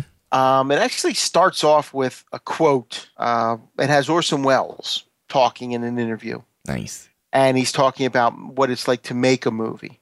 And he says, um, you know, and then the, the sort of the title comes up at this part. He goes, "It's two percent movie making and ninety eight percent hustling. It's no way to spend a life." Yeah. And I remember, you know, but for poor Orson Welles, that was kind of true. When you think of what that guy went through after Citizen Kane, Oh yeah. what what he went through, the fact that we still have movies like, um, well, eighty percent of the Magnificent Ambersons, ninety percent of the Magnificent Ambersons, I should say, plus like Touch of Evil and things like that. It's pretty amazing that we even uh, ended up with those kind of movies from him, when considering that the, the studios just wouldn't let him do anything. Well, and let's be honest, he brought on a lot of that himself. Oh, he did. There's there's no doubt about it. There's no doubt about it. You know, you read uh, you read interviews with the guy. He really does come across. He's one of the few guys who can come across as humble while he's bragging. right, right. You know, he, he had a he had a real talent for that. Yeah. Um, I always I love listening to the guy talk. To be honest with you, though, Yeah, he's awesome. there's just some something about him when, when he's when he's giving interviews. And so I have a DVD of an interview he gave. Actually, it's just nothing but 45 minutes of him talking about movies, and it's fascinating stuff. It really is. Uh, anyway, for horror business, um, it was it's a it was a two year project by this director Christopher Garetano, and what he did was he traveled around the country to several areas where independent horror filmmakers were making their movies, and he sort of tagged along in a way. He interviewed them, talked to them about what did why do they do what they do? Um, you know, because it's not the money, obviously. why, why do the, what is it about the, the draw of this? Why are, do they love horror so much? And he would be on the set while they were making their movie. Some cases being there when the movie was completed, you know, when it was they're putting the finishing touches on it. Um, and he went around. Now, some of the people he followed uh, was uh, Mark Borchardt. I was I was just going to Yes. ask you if he was in this. He was in this movie. It's several years after American movie. oh man, He was making his newest film, Scare Me. nice. Okay, so he's interviewed. They follow him. You sort of see him going through the whole process. He's now he was, but in 2005 he was married with four kids at this point. Um, and his but his mother was. He goes, my she won't want to admit it, but my mother's the executive producer because obviously his mom was putting up all the money for for him to make this film. Yes. Okay. Yes. Um, but yes, he's in this. The guy from American Movie. I love it. Um, there's a few other ones. Ron Atkins, this guy out of uh, Las Vegas. Cool. Uh, really sort of a, um, uh, an abrasive personality. He's our, he, he plays he plays guitar. Um, you know, he's he's a musician, uh, rock musician. Um, but you know, he he makes very sort of violent, these visceral, shocking sort of films. Um, very independent, very low budget. I mean, all these movies. I mean, you know what what Coven was like Right. American movie. Very low budget. Yes. That's the type of movies that these uh, filmmakers are making. But there was one very interesting one. This guy, David uh, Stagnari, I think is his name. Uh, put he was out of New York and he puts together this one called Catharsis. It's a black and white, almost like an art house type movie, but it looks really well put together Mm, and it's a short film. It's not a feature length, um, but he's another one that they followed. Now, what they do, in, in addition to that, in addition to going around to all these and interviewing them and talking to them about, you know, this is, you know, they go through hell to make these movies. Why do they do it? And they all say the same thing. They love horror. They grew up on horror. Um, David Stagnari, as a matter of fact, the um, the uh, drive-in he used to go to as a kid, where where he said he remembered they were doing like uh, he says at one point he you know uh, the Warwick Drive-In. He said you know they they have a double feature of Night of the Living Dead and Dawn of the Dead. He goes for the for me personally, I can't imagine a 17 year old kid seeing that on the the marquee and not wanting to go in and see them. Seriously, yeah. You know, he's like that. I can't imagine that. He goes, even if you're not big into the movies, it's like an experience or whatever. He goes, like, he goes because because he grew up loving these movies, and you see him like um, holding like uh, like a poster for Maniac. Um, and all the sort of movies that influenced him when he when he was growing up, because that's what this movie does too. Along with giving you the modern day independent horror scene, it does step back and at least acknowledge and pay tribute to the history of the cinema and, and with these movies. And it shows clips from Nosferatu, Texas Chainsaw Massacre, Zombie. You um they uh you, you hear a lot of people like they they talk to Herschell Gordon Lewis, Nice. uh, Lloyd Kaufman, Joe Bob Briggs. They all offer advice to like would be directors. and, and it's funny. Uh, Herschell Gordon Lewis's advice is make a movie to entertain the audience. Don't make a personal movie. Don't do, you know, he goes, your number one goal of a filmmaker is to entertain the audience. If it's not, it's total ego. Hmm. So that was like his advice. Whether you agree with it or not, that was his advice. That's neat. Um, and they they visit a, a convention where uh, Sid Haig is at this convention, and he talks to them a little bit. He's his advice was keep going, you know, don't stop. Um, and they, like I said, they go to the Warwick Drive-In. Uh, so really, the movie acknowledges the, the the history of the genre, and even talks to some people at this convention. And it's funny because he said, "What's your favorite horror movie?" And they show five people right in a row, boom, boom, boom, boom, boom, all say Texas Chainsaw Massacre. Yes. And one of the one of the guys who said it is from Tokyo, and they said, "What's your favorite scene?" And he actually acts it out. The Um, I mean, he can speak English, but he acts it out the dragging in of the body, the slamming of the door. Oh, You know, yeah. he's like he's like acting that scene out. Um, Nice. So they, they, they've got a lot of those type of things. They visit the convention. They visit people, some of the vendors at the convention, um, uh, with with what they're doing and why they're big into horror. You know, the one kid said, "All my friends were big into the baseball players. My biggest heroes growing up were Bela Lugosi and Boris Karloff." cool. You know, so it it it, it really is almost like, in a way, a love letter to the genre Yeah. but it takes you to where the independent scene is. And it shows you where this is where the people who love the genre, what it showed me more than anything is, you know, you always get the feeling when you watch a movie that the person making the movie thinks of themselves as the next Spielberg, the next George Romero, the next whatever, you know? Mhm. Yeah. in reality, the people that they talk to in this movie, they have no interest in being the next anything. They're making these movies because they love to, horror. They love to make movies. Yeah. That's why they're doing it. They're not. They they are not totally out of you know they're not out of touch with reality. They know they're not going to become millionaires doing this. They've accepted that by this point. Well, that's you know what's interesting about that. Um, when, like when we review movies, especially like indie films, and you were talking about how how sticky it can get. Um, sometimes when you review a film and somebody sent that to you, and especially after knowing Wolfman Josh and hearing about his travels in the filmmaking world, it's like, yeah, like people are putting a lot on the line, sometimes everything on the line, and they're trying to feed their family with what they make off this movie. So, you know, I, I, I take it very seriously and try not to be too smug as a film critic.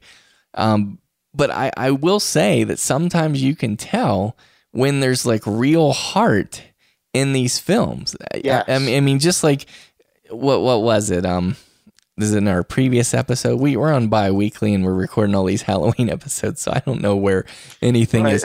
But um, Sacrament, that one, I mean, I really felt like that filmmaker um, was a genuine horror fan, and you could see it in his film. Yes, I agree.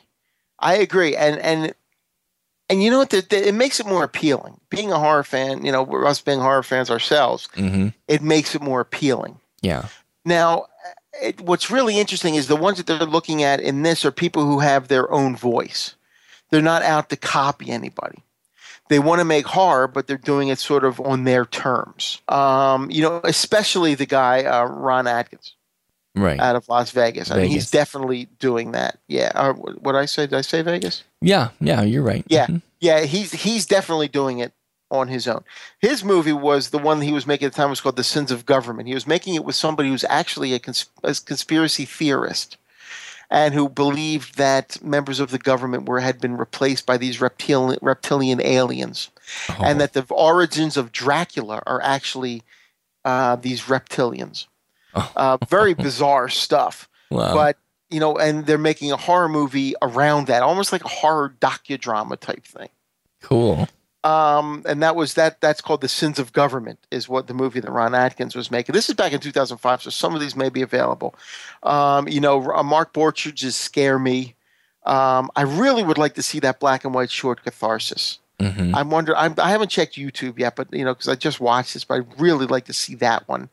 Uh, the guy who made that again is David Stagnari. Okay. Uh, but this guy's really in, into horror, and it's interesting too because you know Jay, they do something I know you had talked about is they tie like what has been happening in the world in with with horror and, and where it's progressed. They actually show clips of 9-11 yeah. in this movie. Yeah. And David Segnor is talking for a point. He goes, you know, I thought with 9-11, people would start taking things a little more seriously. You know, he looks at the movies with it. I mean, a lot of these people have a complete disdain for where the studios have taken horror, where it's remakes, remakes, remakes.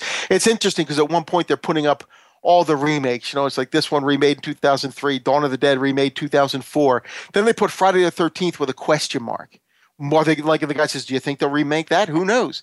And this again was 2005, Yeah. And, and obviously they did remake Friday the 13th. yes, they did.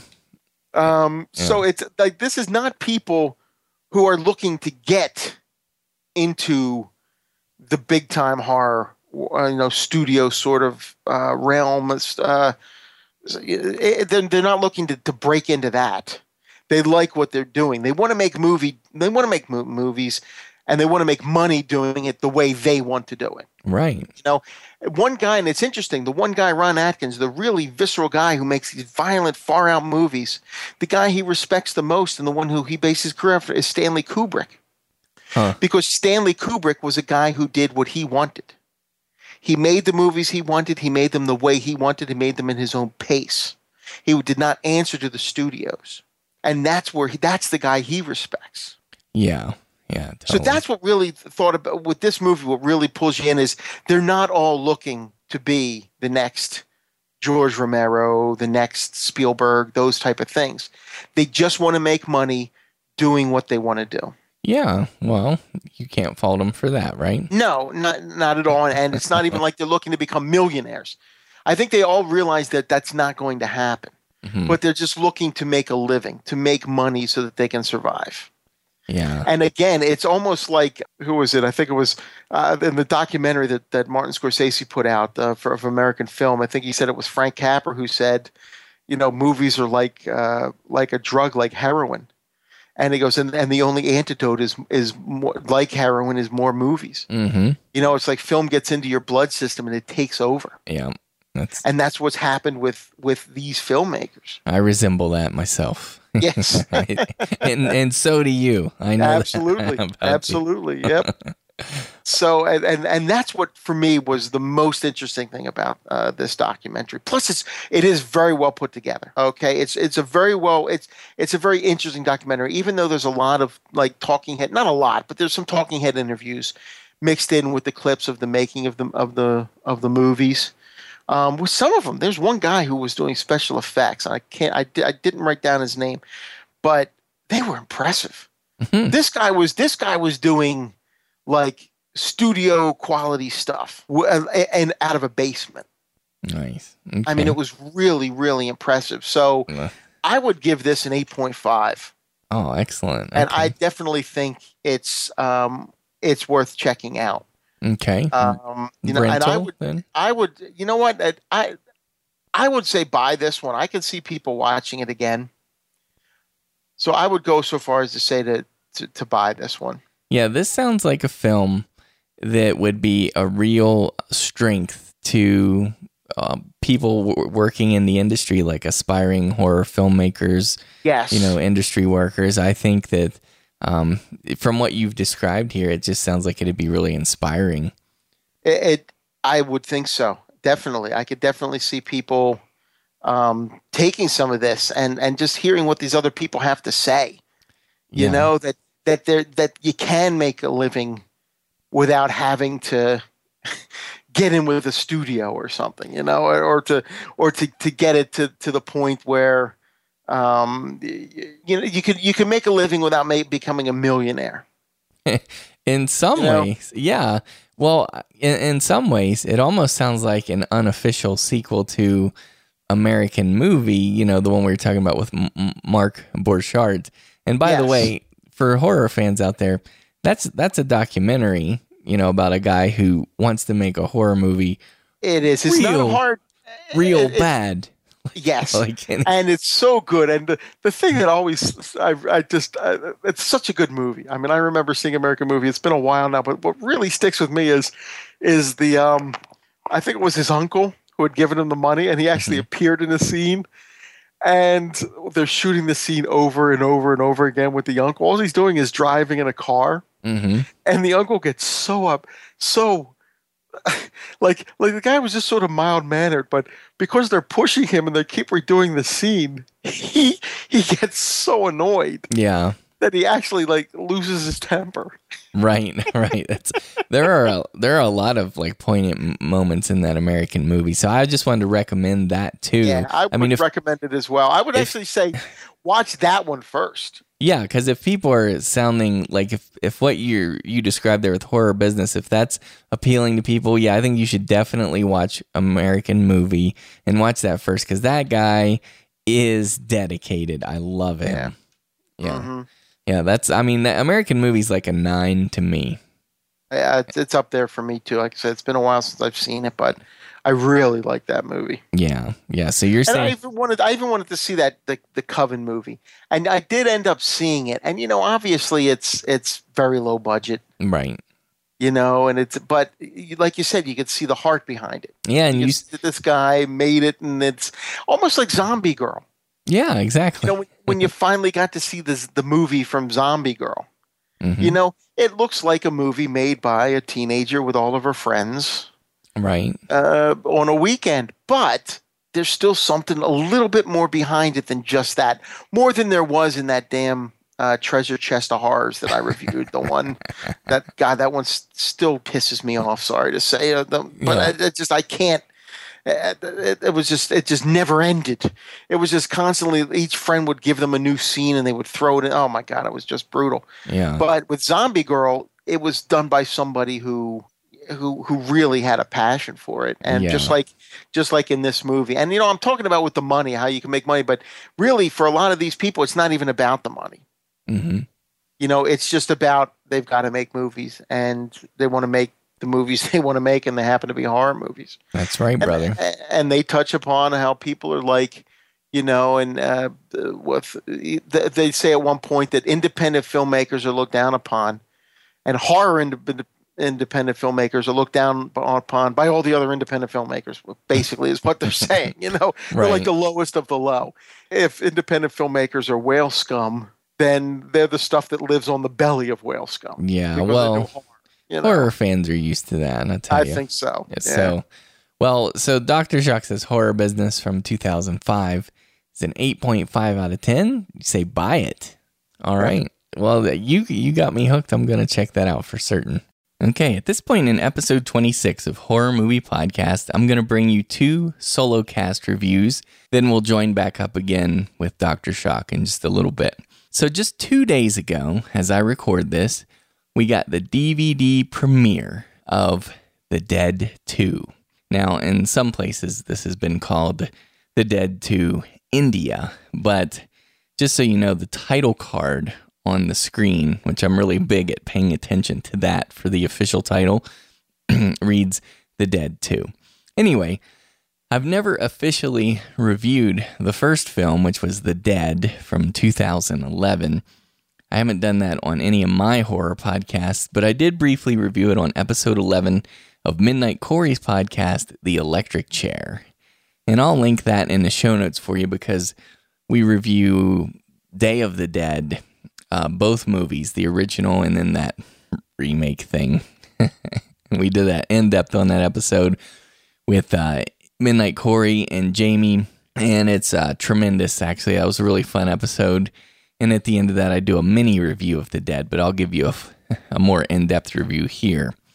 Anyway, before I review The Dead 2, I just want to bring everybody up to speed on The Dead first, just in case you're not familiar with it. Now, I can't imagine being a horror fan and not being familiar with The Dead because it had a lot of buzz. It's definitely a noteworthy film and it's an important one. And so let's move into Jay of the Dead's feature review of The Dead. This is Flight Engineer, Lieutenant Brian Murphy, sole survivor of military evacuation flight Lima, November 260. Our orders are to be at the roadblocks to stop the spread by shooting the infected. But I left to find my son.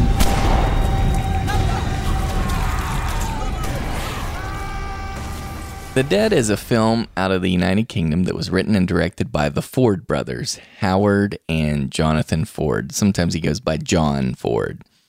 Now, many of you will probably remember this film, as I said, had a lot of buzz leading up to it, and I'm not exaggerating when I say this.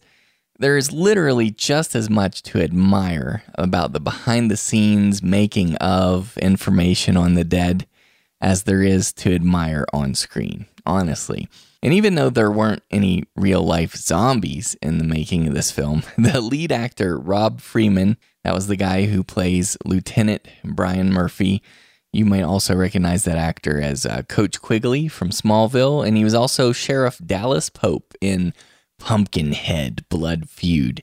Anyway, this Freeman actor, he said in a February 2012 interview with starpulse.com. He said that a lot of the harrowing situations in the film were actually happening in real life, so his performance came a little bit naturally. For example, this really was some guerrilla filmmaking. Like The Dead was shot on location in Africa, and Freeman said they were running out of food and water during the shoot, and he actually contracted malaria and nearly died. I guess that's no exaggeration. And at one point, Freeman said in this interview that they were even held up at gunpoint and knife point, which is crazy, right? So, in describing his brush with malaria, Rob Freeman said that he passed out on set in the middle of the outback. So, they ended up rushing him to a hospital, which was like an hour away. And he said it wasn't actually a hospital, it was more like a brick building that had mold growing on the walls. And they, they just had these sheets hanging up to separate him from the other patients. And they said they had all these tubes in him to treat him for malaria and he didn't have a change of clothes and he wasn't allowed to bathe for over a week and so i guess it was a pretty scary experience and he probably did almost die.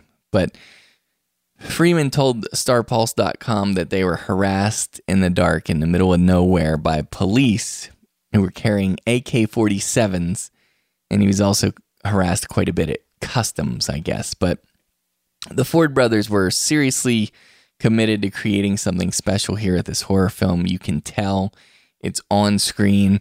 Um, they have a love for the genre, or at least the, the zombie film subgenre. And their plan was to shoot a great looking zombie film, and they wanted to shoot it on actual 35 millimeter film stock, not digital.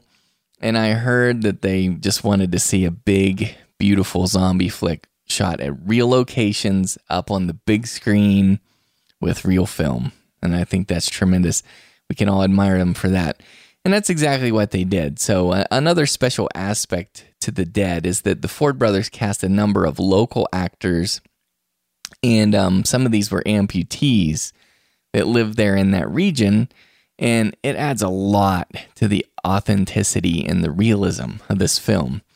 Now, the IMDb trivia says that the original schedule was to shoot the film over a period of about six weeks, but with all the unforeseen problems that they encountered, it stretched it out to like twice as long and ended up being a 12 week shoot.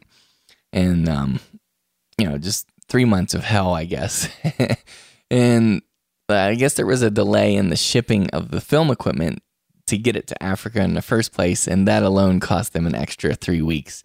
But they made it through, and The Dead finally hit theaters in limited release in October of 2011, which I'll never forget that year because that was the monumental month that we first released the weekly horror movie podcast, which is um, the beginnings of what became horror movie podcast later. Anyway, that was a side personal note, sorry. and I guess every aspect of this film was difficult you know, even getting it into theaters was kind of hard. So they had this limited release, but as I said, it's all this word of mouth that gave the movie its legs, I think. And that's how it should be. I mean, you've got two filmmakers here who really put it on the line, and apparently actors who put it on the line as well, and just committed to making a great horror film, not cutting any corners. And so I think they deserve some support from the fans. And so that's the background, like the making of um, behind the dead, just some of it at least. But let's look at the film itself. Okay, so the premise you've got this American soldier played by Rob Freeman who was on the last plane out of Africa, except it crashes off the coast of West Africa, and our hero is the only survivor. This is the premise, it's no spoilers. And unfortunately, the zombie apocalypse is already set in motion and it's devastating the population. The villages there in that area where he crashed were attacked the night before. And so he has to kind of scrape together some supplies and to begin this dangerous long journey through this infected region. And along the way, the American soldier teams up with an African soldier who's trying to get to his son. So the two of them form this uneasy alliance and they try to survive while moving toward their destinations. And that's basically the premise. Now, the first thing I want to emphasize is what a rarity the dead is in the horror genre because um, sure, in America, we get anywhere between something like 8 to 12 big budget Hollywood horror releases in a year. Most of them are disappointing, to be honest. But when I say big budget here, I'm talking about big budget for horror films, like anywhere between $1 million up to something like what, you know, Saw 3D or The Conjuring. Both of those films had a budget of $20 million, according to Box Office Mojo. So you can get horror films that look polished. You can get, um, you know, really well made films that are technically proficient and impressive. But The Dead not only looks sharp, but it's shot on this exotic location, and apparently a dangerous location, as opposed to somewhere like Toronto, Canada, for example, which tons of films are shot up in Canada. And we love Canada, nothing wrong with Canada, but I'm just saying. And on top of that, you don't you don't have a story that's thrown together by a committee or a heavy-handed studio that's more paranoid about the bottom line and how much money they're going to get rather than some artistic risks and chances.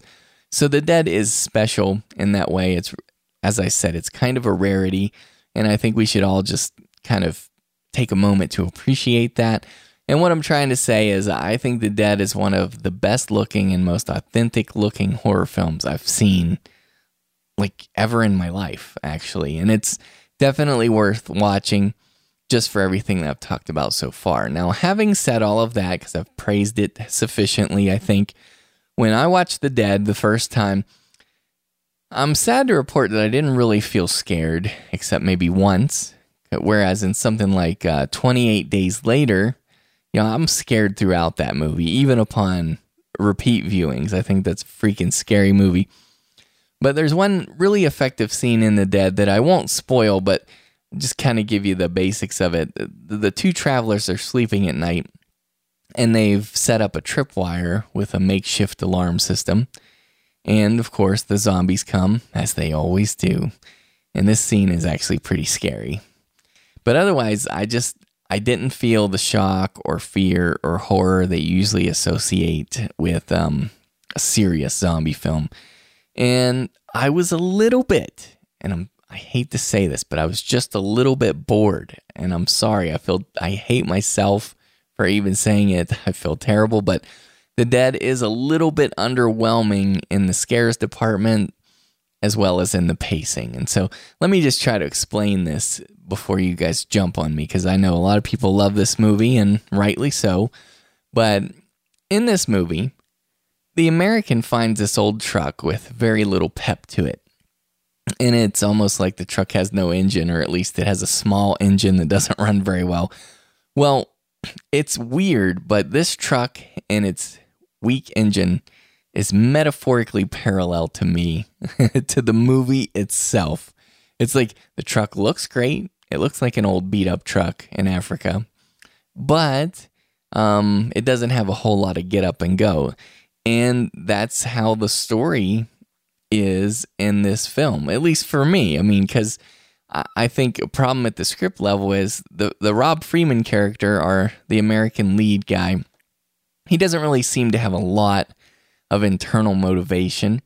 And sure, he has a family, but there's nothing driving his story or his journey along. And I think that um, hurts the film. And then the guy he partners with, the African soldier played by Prince David Oseia, uh, he's driven to find his son. And actually, that's the only part of the plot that I can really get behind. I get a sense of that from his character. It draws me in, and that I buy that. That sells me. But otherwise, this is written as a couple of characters who are just kind of wandering through a zombie infested landscape.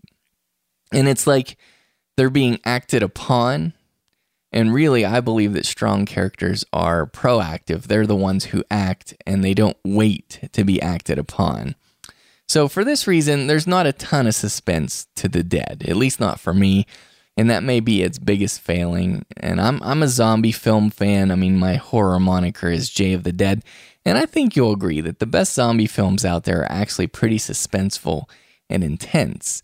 And I just don't think this is either of those. But um, there's surprisingly little dialogue, and I know the goal of the cinema is to show, preferably over telling, but I would have liked to had a little bit more interaction between the characters. And I guess that all the quiet time added maybe a little bit to the boredom that I was feeling. And a lot of zombie flicks have kind of a loose cannon type of character, somebody who's rash and impatient, dramatic and contentious, someone to stir up things by being too aggressive with everybody and making dumb decisions. But uh, both the lead characters here are pretty amiable. They're kind of even keeled, and I just miss that kind of character for the conflict there. Um, the loose cannon character, you know, like um, Karl Hardman's Harry in Night of Living Dead. That's the guy I'm talking about. I missed him from this, and and you know, when you don't have a rabble rouser like that, um, it's a different film. It's not it's not the zombie film that you're familiar with. And maybe that's what they were going for, but don't get me wrong, guys. I really dig the movie. I mean, it has slow zombies, and I am a fast zombie man. I know that's heresy to a lot of people, but that's okay. I guess it's normal to expect a movie with slow zombies to be a little bit slow. I'm just I'm messing with. It. I'm just trying to provoke you right now. I'm just kidding. But one last thing. I do like the look of these zombies, especially their their eyes when they get bitten and are infected. You know, when they turn, their eyes turn into the lightest electric crystal blue, and it looks very cool and it's kind of creepy for sure. So, bottom line on the dead, I'm impressed and grateful for the work and the effort that was put into this film. I hope you can tell from the beginning of this review, the time I spent on it, that I really wanted to appreciate what they did and I, I call this a work of art for sure. It looks phenomenal. The locations and the casting of West African zombies, those are strokes of brilliance. I just wish they had taken a closer look under the hood, so to speak, and looked at the engine of their story to give us a narrative where the story kind of, you know, moves along instead of just wanders aimlessly like a zombie. So, um, the dead definitely earns at least a 7 out of 10 for me, which is a pretty high rating for me. I'm telling you to definitely rent this for sure. Zombie fans, I know you already own it, but it is a buy if you're obsessed with zombies because in that subgenre, which is often very very low budget, like I said, this film is a rare breed indeed. So this is a must see slash must own for zombie fans, but it's a definite rental for everyone else but you can quote me on this. The Dead is one of the best made in terms of execution and the look of it and so forth. I'm talking technically. It's one of the best made zombie films in all of horror cinema. Okay, and now that brings me to my feature review of The Dead 2. I don't know what's happening. There's fighting outside. Shani, where are you right now? I'm at home. Stay where you are. I'm coming for you. It may take me some time, but uh, I'll get to you somehow. Something terrible is going on. People are uh, people are being attacked. I think it's happening every day. So just stay indoors, lock yourself in. I'm coming for you. As I said, you'll probably find this movie in many places where it's titled The Dead 2 India. This movie runs one hour and 37 minutes long, and it was written and directed once again by the Ford brothers. And um, the first thing I think you should know about this is if you love the first movie, this is definitely more of the same. And I don't say that in a disparaging way. I mean, these are definitely adventure type zombie films, and it's built along with the same formula as the first movie. And the main difference is that it's just set on a different continent. but you got this American guy, it's a different guy in this he teams up with a local native and they travel together on this long journey. And I think it's like something like three, 300 miles or something in this movie. But so, yeah, the rough premise, if I just give you a very rough premise, the infectious disease spreads through India. And an American who's working there learns that his girlfriend is trapped in the slums and he wants to try to get to her. And the American there, he's a guy named, the character's name is Nick. Nick is played by Joseph Millson, and I actually like this guy. I'm, I'm kind of behind this actor. Um, I think he's pretty cool. I didn't mind watching him for 98 minutes or whatever it was. So, Nick is an electrical engineer, and he's contracted there to help build wind farms there in India. And he has kind of a, a past, which you learn about later in the film. I won't go into it, but he wants a fresh start. And so he comes here to kind of start over again. And he finds himself in a similar situation, except this time around, he gets the chance to, you know, make good decisions and do the right thing. And so, already, unlike the lead character, the lead American there in the first movie, The Dead, this guy is motivated because he doesn't want to make the same mistake that haunts him from earlier in his past. And again, it's not a huge deal, but I don't want to reveal stuff to you. So I'll just tell you the motivation works well. And, you know, because of his failings earlier, and he doesn't want to have those deep regrets again. So that's why this guy is so driven. And um, early in the film, we get a screenwriting technique known as save the cat, except in this case, he saves a kid, and the kid ends up being his little um, local partner, you know, and again, parallel with the first movie. I really think the Ford brothers liked the first movie. They saw it was successful and they're like, hey, let's take that formula, just set it in India and do the same thing. Because that's what this is. That kid's a local guy, you know, and he knows the area, and it's played by Anand Krishna Goyal. His name is Javed. And basically, this kid tags along with this guy, and they're trying to navigate along on this trip. Um, as far as like, you know, tying the two movies together, there's not overlap in characters, but you know, the the film opens with a ship arriving called the African Goddess, so clearly it came from Africa. And someone on board was leaving Somalia and he was bitten by a mad woman, they say. And so, you know, someone is infected and they arrive there in India and it spreads. You know how it works. Now, let me just say something about the zombies here that I forgot to mention in the first review. In this film, at least, it, uh, this is how I perceive it. Someone gets bitten, and that bite slowly kills a person. Like, you know, it takes some time for them to die from it, but it's like they get sick and infected.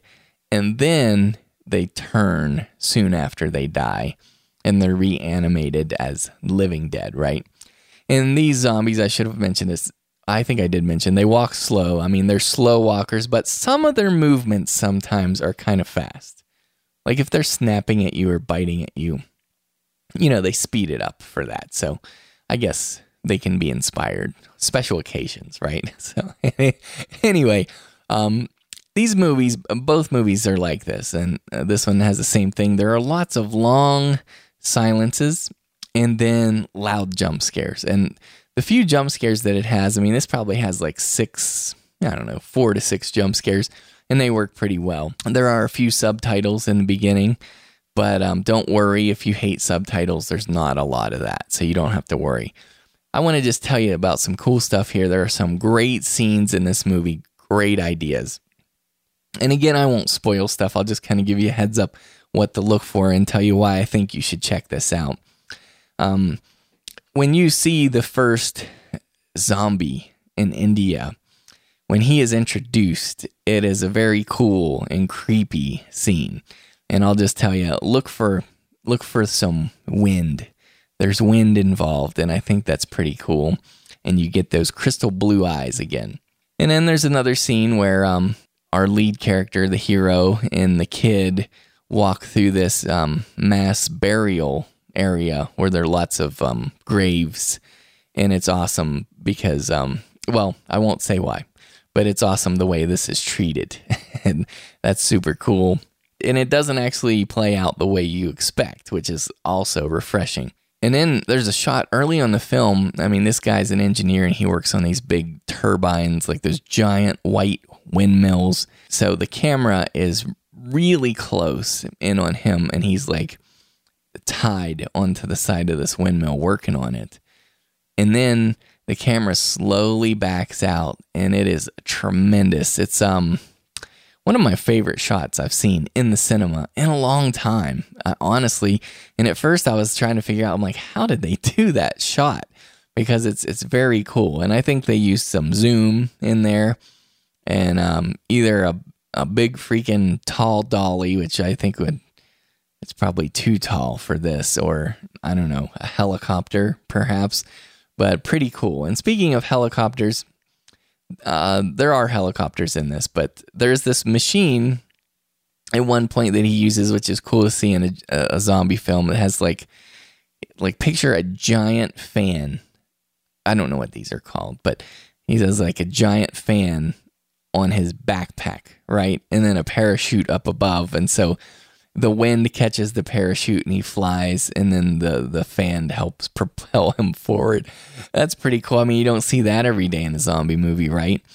And then there's another great point um, where this lead character has a very hard decision to make and I think it's awesome how um, sometimes the most humane or the best decision or the right decision is the hardest decision and it's kind of counterintuitive this film really does a nice job with that so um yeah like he comes upon a car crash and that's all i'll say about that that's pretty cool and then there's another scene involving a father and his children which is very um oh man very unsettling and it kind of sticks with you and so i think um, there are lots of good scenarios in this this sequel here. The ideas, like conceptually, I think are really sharp.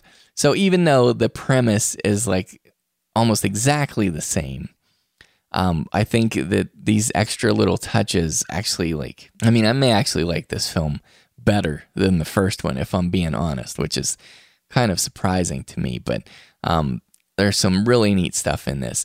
As far as the problems, though, uh, the biggest problem, and this is a huge gripe and a big criticism of this film. I know these zombies are slow and everything, but this lead character here, Nick, he gets surrounded tons of times, like where he's like standing in the middle of a horde of zombies, and he, he I'm not going to say he never gets bitten because I don't want to reveal what happens to him. Maybe he does, maybe he doesn't. But I'm just saying that so many times in the movie, he's standing in the middle of all these zombies. And my understanding is that zombies bite you, and they're really determined to do that. And so it would be very hard if you're surrounded by like six zombies to not get bitten. But he's like the luckiest freaking guy ever in a zombie movie. And it's very annoying. It's like, come on, guys these zombies are hungry. I know they are. You can tell. Also, there's another sequence that's kind of dumb. You've got characters that end up getting separated, and this involves a, a, helicopter. And it is not, I mean, the way that it occurs and transpires is kind of like super dumb. And you're like, that would never happen. I don't even know. like, it's just, it's kind of idiotic. And that's a small nitpick, I guess, but it bugged me. And sometimes the dialogue, like what is written on the page, I think was decent, you know.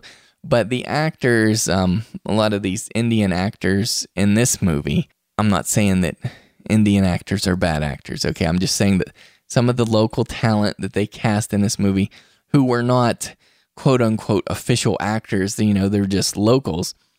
Um, you know, they're they're not quite up to the task of their performance, right? They can't deliver the lines well. So, you know, you have um a sequence where the kid explains why he loves his toy. And I think the dialogue is probably okay, but he doesn't sell it. And then you have another sequence where a mom is describing a, a love that she had in her past. And it just, you know, you just don't buy it. And that's a shame because I think the Fords, I think their script is is okay. You know, I think it works, but the actors aren't able to give it the help it needs. And this film, again, it lags kind of in the middle. And as far as the ending, I won't reveal anything about the ending except I was really worried about the contrivance. I'm like, okay, are they gonna like tie a red bow on this and everything? And it doesn't go. It doesn't go there. I'm happy to report it's not totally contrived and wrapped in a little perfect red bow. It ends along the lines of a horror movie, which I'm pleased with. And you know, I was going to end up giving this like a 6.5, like a half point lower than I rated the original. But it's not totally derivative, you know, despite what I said about the premise. It actually has a lot more ideas in it, even than the first movie. I think the the technical prowess, the look of the first film, I think exceeds this one. I'm not sure what happened, but I think in this film, some of the shots just seem blurry to me. Now, don't quote me on this. Don't go around saying, well, Jay of the Dead said um, The Dead 2 was blurry. I mean, it's not that at all, but um, I, I just think the, the first film looks better when it's all said and done. But honestly, with these extra little ideas in this that I love some of the great stuff, I'm going up a whole point more. So I'm actually going to give The Dead 2 a 7.5 out of 10. And I'm going to call it a strong rental. I think this is a great double feature with the first film. And if you don't mind, you know, slower adventure type zombie films, if you're not going to fall asleep, I'd say watch them back to back, honestly it's the same story twice in a row, but eh, you know, it's cool stuff. So, yeah, 7.5 out of 10 and Rent the Dead 2. Now, little PS on this. Supposedly, this film also had some crazy behind the scenes stories too, according to dreadcentral.com. And I'm wondering at this point if they don't just report this stuff, and I mean the filmmakers, not Dread Central, to kind of generate more publicity around their film. But um, according to the interview here I got on Dread Central, this was also shot on location. Of course, they used locals, as I said, local actors to help give it a naturalistic feel. And um, these this crew was under constant harassment as well. John Ford said that they had stones and branches and cow feces and even dogs. All those things were thrown at them.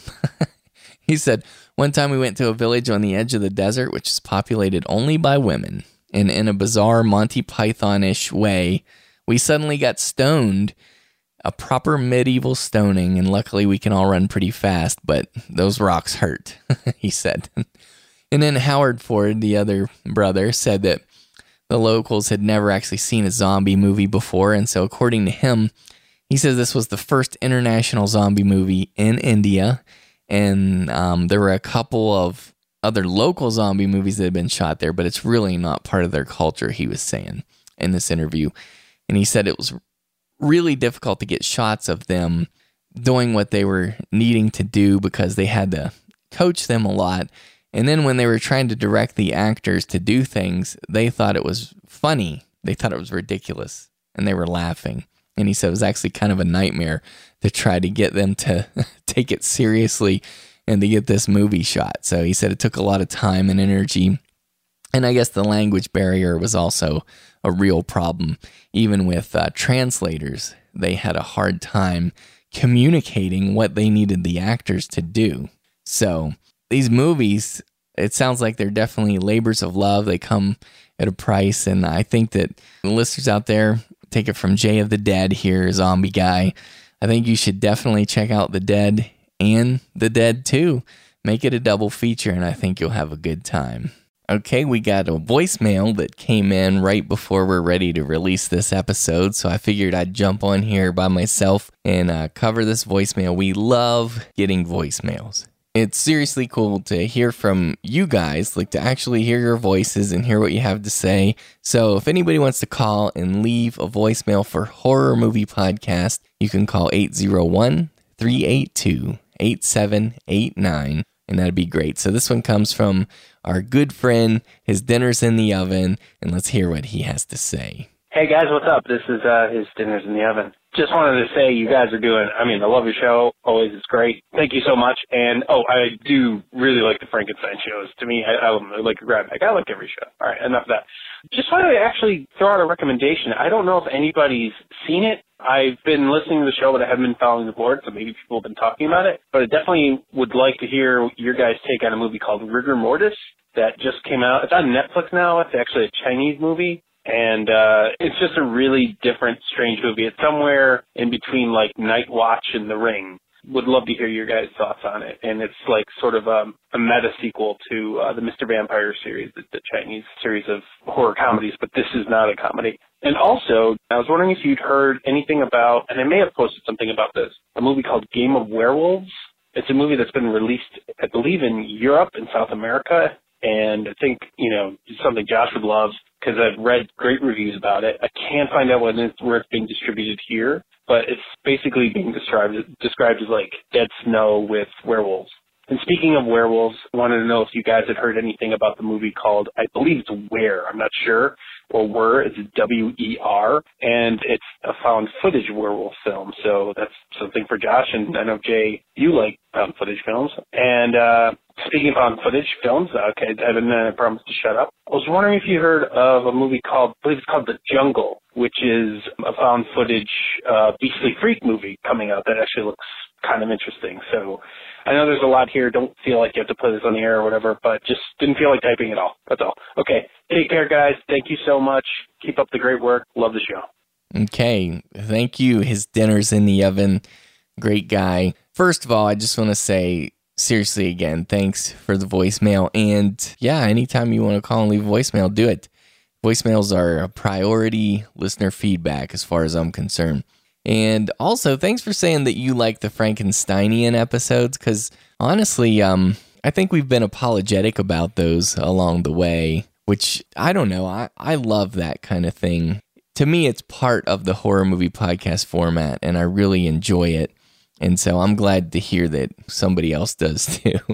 okay, let me just tell you something. So, this is episode 26 that you're listening to now. And actually, even though we're a bi weekly podcast, usually every other Friday we release, you're getting seven episodes in a row, seven straight Fridays back to back.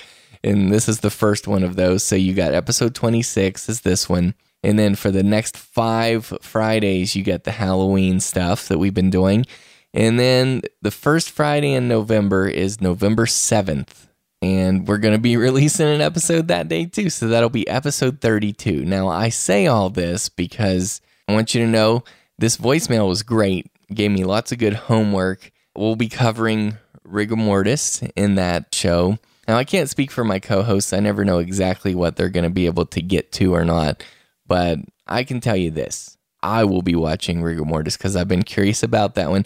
This is really odd, actually. like so many things you mentioned have been on my list. Let me just go down through here. So, um, Game of Werewolves. Now, we have talked about this before, and someone was asking us about it. It was probably you. His dinner's in the oven. I'm sorry, I don't remember exactly.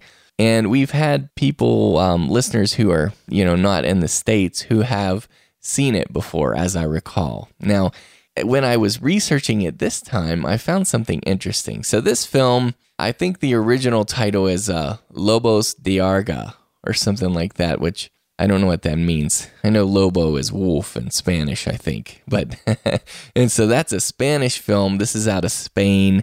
I believe that's the one that you're referring to that is Dead Snow with Werewolves, which sounds like a great concept to me. I'm in on that one. So I'm totally for this. I want to see it and you know, you guys keep teasing about it, so I'm excited. So on IMDb this comes up from 2011 and the writer director is Juan Martinez Moreno. Okay. Now, here's what's interesting.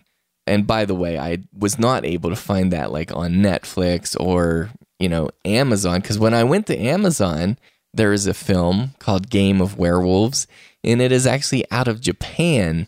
And the cover art to this is pretty cool. If the film is like the cover art, I'm totally down. I mean, I'd encourage you guys to check it out because it looks like a post apocalyptic scene where the city is just blown out, the cars are destroyed, and there are a bunch of werewolves in the streets just looking at us, the camera, or what would be the camera.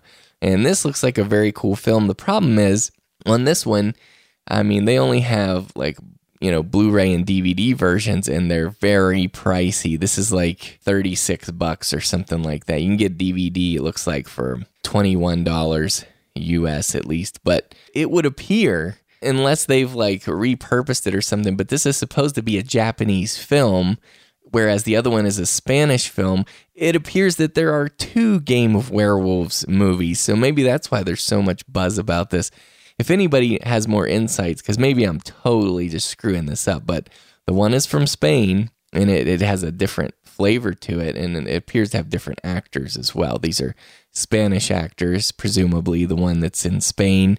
And then the one here that comes out of Japan, it stars uh, Richard Armitage, Andrew Lincoln. So that's curious. I don't I don't know. So if anybody has any more insights on that, I'd love to hear it, but I cannot find either of these films just yet. But thanks for asking. I'm glad you keep bringing this up, His Dinner's in the Oven, if it is in fact you who mentioned it before, because it seems like we need to get to the bottom of this and check this out. I just feel bad. I feel like I'm letting everybody down on Game of Werewolves and the WNUF Halloween special. So, anyway, we'll get these uh, tracked down eventually. Now, moving on here to um, Where is how I pronounce it, but maybe it is Were. I don't know.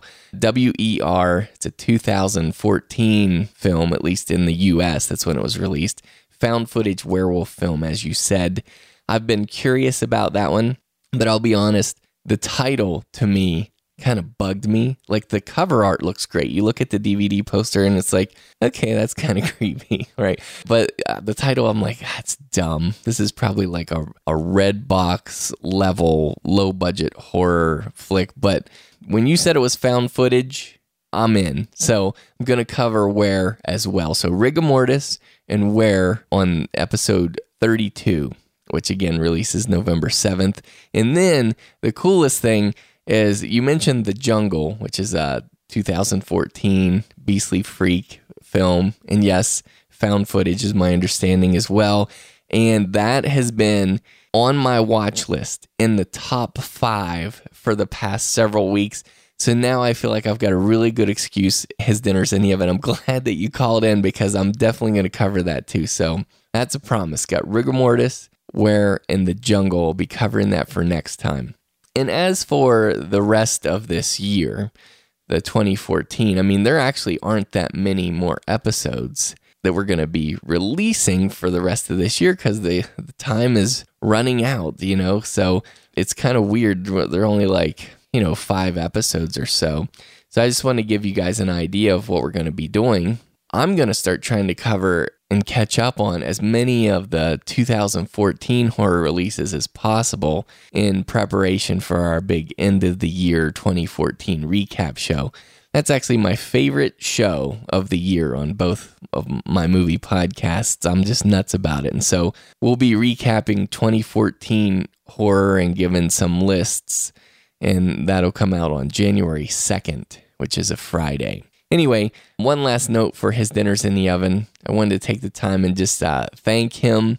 He's uh, the nice guy that left this voicemail. He also gave us a very generous donation, and that's actually helping sponsor these Halloween episodes that are coming out. And so I just really appreciate you and thanks for all you do for the show. Okay, so um, rejoining me again, I have Dr. Shock back with me, and now I'm excited to talk about a couple things here. First of all, I just saw on, you know, as we record this today, I saw on IMDb that Paramount has announced a new title and release date for Paranormal Activity 5, as well as a new release date for Scouts vs. Zombies. Now, Paranormal Activity 5, Doc, that's now going to be released on March 13th, 2015, and they're going to call it Paranormal Activity The Ghost Dimension. Isn't it a little defeating of defeating the purpose to not put it out in October? Yeah, that's one. Wasn't it like an October tradition, almost like Saw? So all the Saws, I'm pretty sure, were released in October. Well, I'll tell you, that's actually what happened with Paranormal Activity 4.5. As you'll remember, some people call it the marked ones. Yes, and that was um that, was January or something. Well, it was going to be October, and then they kicked it up to January from you know, last year. And this was supposed to be October 25th. And it's funny we're talking about this because in the IMDb comments on this news story, this one person wrote, I thought Paranormal Activity, the marked ones, was Paranormal Activity 5. And that's what I wanted to say is like, the marked ones is what I call Paranormal Activity 4.5 because, you know, people like my friend Willis Wheeler, he argued that it was actually supposed to be like a spin off movie and it's not related like directly to this, which I think is dumb personally because it's called paranormal activity still. Mm-hmm. You know, and that bugs me. But but for those who are interested in hearing more about the marked ones, Wolfman Josh and I reviewed it in episode six of Horror Movie Podcast, and we walked right out of the theater, got in the car, and we started recording that review. And I like the review a lot, but I'll just tell you right now for me, that movie was a one and an avoid. and I'll give I'll give this new one a chance, of course. But um, you know, I don't like the title already. I'm not trying to be a jerk, but the ghost dimension.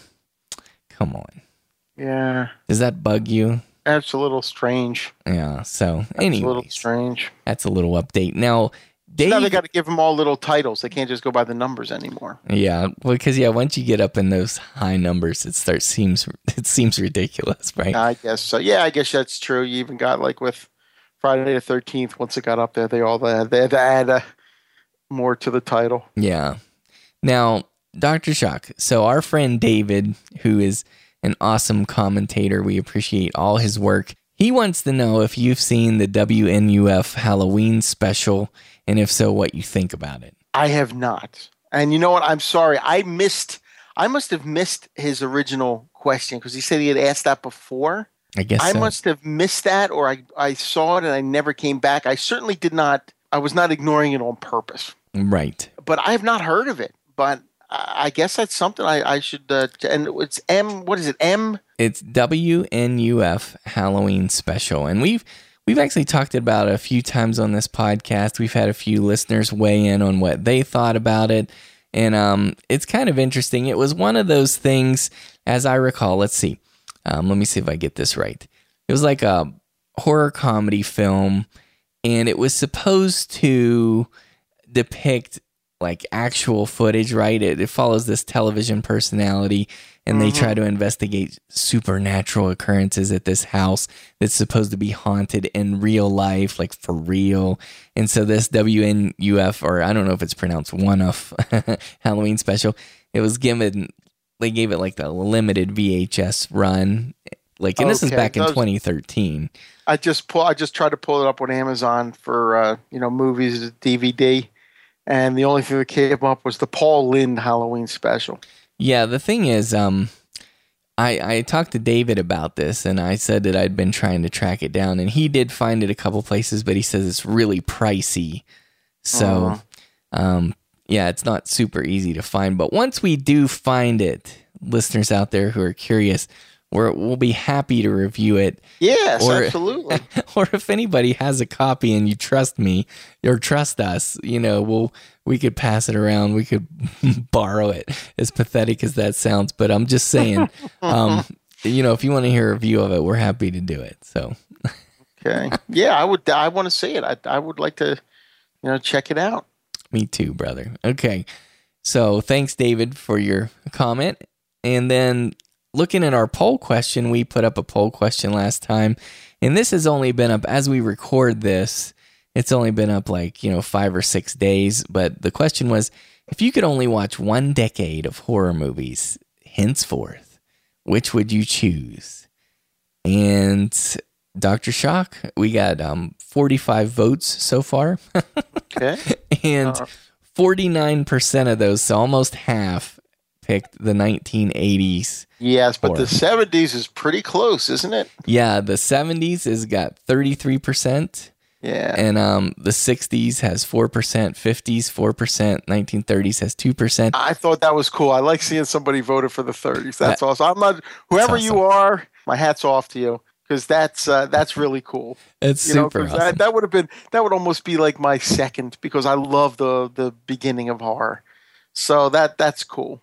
Well, I'll tell you what shocked me to death was that the 2000s, the aughts, only had 7%. And honestly, the first 10 years of the aughts, I mean, right there, I, I, there were a lot of great horror films there. I There mean, really were. I mean, the '90s were definitely on the weak side, mhm. with a few exceptions. But the, the two the the aughts they really did rebound, and Yeah. and and and it was you had a lot from all over the world. Mhm. I mean, that's that was when France really started to get into it with the real extreme stuff. Um, you know, you had um, uh, well, yeah, just a lot of uh, like the Japanese horror movies. Mhm. Yeah. You know, the Asian horror movies. That you had a lot of a lot going on in that first in that first decade of uh, of the millennium, and and yeah, I'm surprised by that too because I, I was there's a lot of really good movies.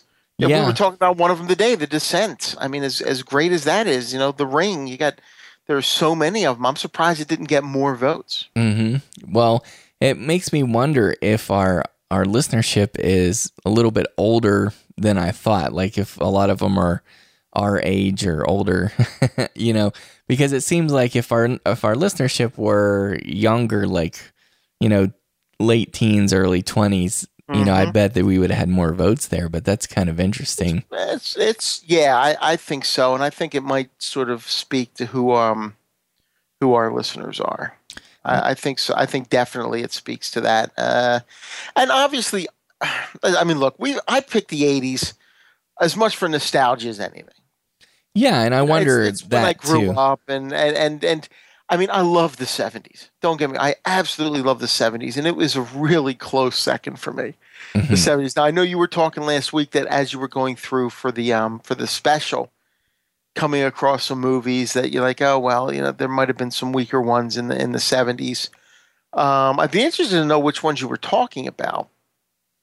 Well, like for example, um, you know, recently I just uh watched It's Alive, which is a fun movie on on Yeah. in some respects, but um, you know, I mean, it's kind of fun. It's got its charms, but it's not uh tremendous. Uh, uh, I'm a fan. I do like It's Alive. I'm a fan of It's Alive, but I and I think it was the first movie Rick Baker provided all of the makeup for. mhm, I think it might have been no, but yeah, I like I like It's Alive. I know what you're saying. It's not going to be. It's not like The Exorcist. But but you know, it's a big example though would be like Suspiria, which I know a lot of people love that. Right. But um I think that movie is a snooze fest. Dario Argento, Suspiria, and I know that's really controversial. It's like a 50-50. That that movie's so divisive. Like I I mean, we got people who love it and people who hate it. And Yeah. um you know, I, Bill Shetty's with me on that. We both think I it's know super boring. I- that was yeah, that was uh, that was one of the more um, intense episodes. yeah, the weekly horror movie podcast. You guys want to hear some battling on podcasts? Check out those later episodes and Yes. we were- the Suspiria and Deep Red and stuff like that. Suspiria and Deep Red. I I enjoyed them both. I do like like both of those movies. Uh, I don't know that I call them the classics of the decade. I don't know that I'd rank them. They certainly wouldn't be in my top ten of the decade, Yeah, to be honest with you. But I do, and I like. See, it's funny because with Argento, I like some of his some of his giallos more, and Suspiria is not a giallo. right. You know, it's, it's not. Um, Deep Red, uh, I don't even know if that one's considered. I mean, it's closer to one. I'm not sure uh, if it's officially considered a giallo or not. I think Midnight Corey was calling it that on that. yeah, that I, I think so. I think so too, but I'm not 100 percent sure if that. I mean, I know Suspiria is not. Um, Deep Red, eh, it has some. It has, it does have some of the. It does have some of the qualities of a of a, of a giallo, but so a lot of the giallos is just you know it's the it's the like torso Mhm. that we covered. Yeah. that one is more of a giallo. That one's definitely a giallo. Sure. Yes. You know, and and and Argento's um, bird of the bird of the, with the crystal plumage hmm is is a giallo, and a few of his uh, other movies that he's that he's done. It's funny because Argento, as much as he was revered in the seventies, he has just done nothing. I mean, it's amazing how that he just has dwindled away to nothing. And it's not even at the movies he's turning out are so bad. Like, uh, um, do you like Hitchcock? I remember checking that out because it was almost going to be like a return for for him, almost to the giallo sort of style. hmm Oh, it was brutally bad. Yeah. I mean, brutally bad. Well, Uh, and and a lot of his movies have just sort of been that way. It's funny you don't like Suspiria, but you like because Suspiria is like one of three movies I think. in yeah, and I, Uh, like, but you like, but you like Mother of Tears, I did. I love that. which for me is unwatchable. I know. that movie is totally unwatchable. Mother of Tears. I, I can't understand why you like that. That is hilarious, huh? That yeah, I think it's a fun movie. But um, so okay, a couple things on this. We got a comment from Susan who responded to this, and um, yeah, I got some heat on this. She said, "Jay, how can you do without the '70s? If I only got one decade, it would have to be that one: The Exorcist, The Omen, The Hills Have Eyes, Phantasm." How many of the 70s movies have been redone over the years? Carrie, Texas Chainsaw, and Amityville Horror. Better effects, but the story was there to begin with. There was also such a variety of types of horror. Uh, there were beastly freaks, religious, slashers, paranormal, psychological, mutants, and many that don't fit into neat categories. Great podcast. Keep up the good work. I'm sure it's difficult to pull off with normal life's interferences, but you all bring so much to each episode. Thanks for your hard work. So, th- thanks, Susan. That's a great question. And I'm going to answer you and Juan in a minute because Juan also weighed in here, Doc. Yep. And he said, Jay, I second Susan on 70s horror. I don't think you're really thinking this through, bro. he said, I mean, you're just straight up dismissing it.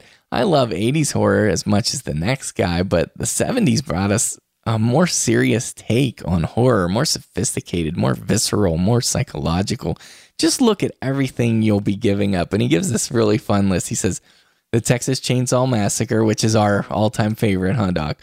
Yep. And he says The Exorcist, Alien, Halloween, Jaws, The Last House on the Left, Dawn of the Dead, The Dawn of the Omen. Dead's a big one. Yep. Yes, The Omen, Black Christmas, Alice Sweet Alice, which I love. Right. Carrie, The Hills Have Eyes, The Wicker Man, Invasion of the Body Snatchers. Now, And that Invasion of the Body Snatchers is an excellent version. yeah, from 79, right? From the 70, I think 78. Is it It's 78? the one with with um, uh, Donald Sutherland, Jeff Goldblum, mm-hmm. um, uh, Brooke Adams, uh, Leonard Nimoy's in that. Yeah. That really does, you know, it, it. Whereas the first movie is sort of a classic sci-fi with some horror elements to it. Mm-hmm. I mean, it's it's a horror movie too, but it's more sci-fi. I think the first one. This re- this remake really ramps up the horror.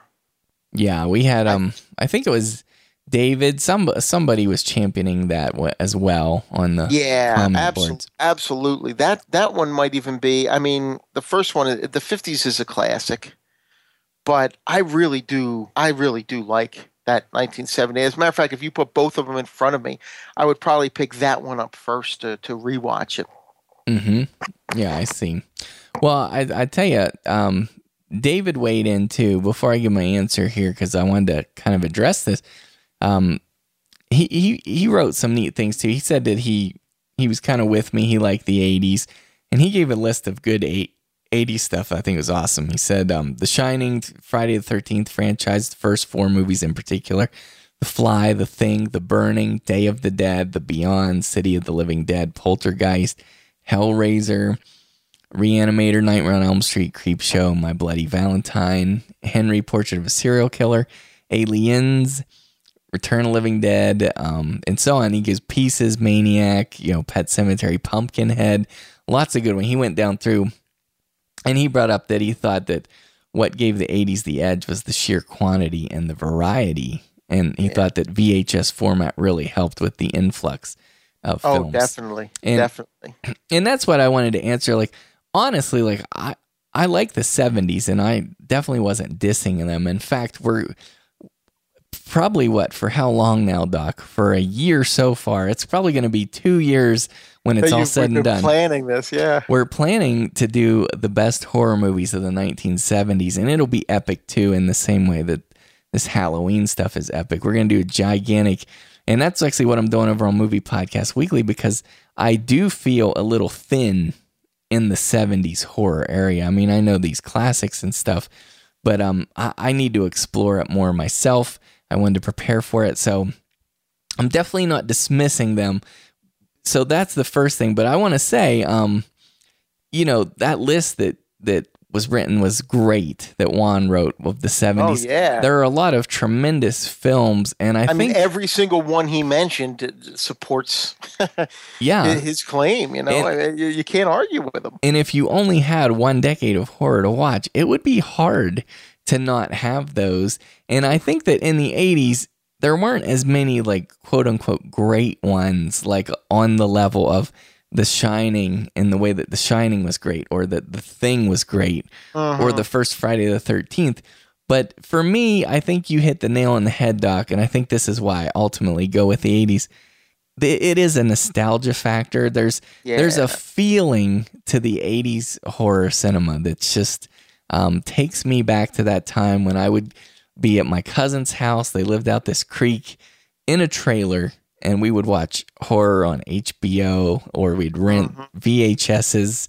And man, and this is like mid, early to mid 80s ish. And, and that was just an unforgettable time for me. I was so scared so many nights of my life. Oh yeah, it was it was. That's the same with me. Mhm. You know, for me it was more cable though. Yeah. You know, I'd, I'd watch a lot of those movies on cable TV. Like Cinemax. Same thing. Well, that was what was it? We had it was our local one here in Phil, the Philadelphia area was called Prism, which is now Comcast. Okay. I mean that was like the roots of Comcast was was Prism, I gotcha. um, and HBO. You know, we we had HBO, uh, but I remember waking up like real early in the morning to go in and watch The Shining. I'm talking like one o'clock in the morning hmm to go in and watch The Shining, and then like by the end of that movie, really regretting having done that. yeah, right. I know. It scared the hell out of me. I know. Um, I know. But but even with some of the 70s, I mean, like Alien, I did the same thing. I remember watching Alien uh, when I was really young, and obviously The Thing and all those movies, Friday the 13th, they all were on cable and they all were big. uh, You know, I, the, uh, the um, Halloweens and, and, and everything. And it just was such a good time yes. when I watch a lot of these movies from the 80s, I'm a kid again, you know, sitting there getting home from school, but before my parents got home from work, throwing it on and watching these horror movies, the sci-fis, the the you know, a lot of the things that maybe I wouldn't be allowed to watch. Yeah. And well, no, for them, it, the horror never really fit. I think I've said this before. For my parents, it never horror, sci-fi, fantasy never really existed. They were kind of out of the realm of anything they paid attention to. Yeah. They wouldn't. They would make sure I would not watch an officer and a gentleman. but then I could go in the other room and watch Excalibur, and they wouldn't even raise a, you know, they wouldn't even care because it's like it's a little sword movie, you know, sword so, swords and stuff. Hilarious. Yeah, so so I was able to get away with it to that regard, and with horror, it was the same thing. So, um, but but God forbid I watch an officer and a gentleman. Right. Of course. Yeah. Can't watch that one. No, no, that's not for you. You cannot watch an officer and a gentleman. But you know, everything else was was okay. One of these days, this is coming, just so people know. I have this grand idea, and this is down the line. But for any 80s naysayers, not that anybody is a naysayer, but um, my vision. So maybe next Halloween, I'm talking October of 2015. I'm torn, Doc, on whether we should do the entire Friday the 13th hmm. series like we did Halloween this year, or if we should do, okay, ready for this? Yes. a comprehensive overview of 80s horror. And I mean, where we basically give many reviews of every single 80s film that we can come up with. Uh, see, I shouldn't have said it out there, put it out there. Well, I think if you're going to do that, to be honest with you, hmm um, I don't know how we would go about pulling this off, but I think you'd almost have to have like an episode per year Well, or or like an episode. or an episode forever for a couple years. Like look at a two to three year span. Well, for example, um, like, and and you know, we got to be reasonable, I guess, because like our main objective on this podcast is our themed episodes, and I like to Yes. cover new horror, so that that's our primary stuff. But even if we did something like if we covered, if we get five weeks in Halloween, like we did this October, if we get five weeks and we did, you know, two years for each week, you know, Mhm. 1980 and 1981, like. For Yeah, exa- we could knock it out. yeah, and, and and you know, it wouldn't be c- completely exhaustive, but it would give people, especially if we have younger listeners who who aren't as familiar with the 80s, Mhm. they would I think they would really value something like that. But I mean, I'm really tempted to do that because I'm so nuts about 80s horror, but um, for example, just looking in 1980 um, right off the bat there, you got things like The Changeling, The Fog, Friday the 13th, He Knows You're Alone, Maniac, Motel Hell. Mother's Day is a guilty pleasure for me, even though it's kind of terrible.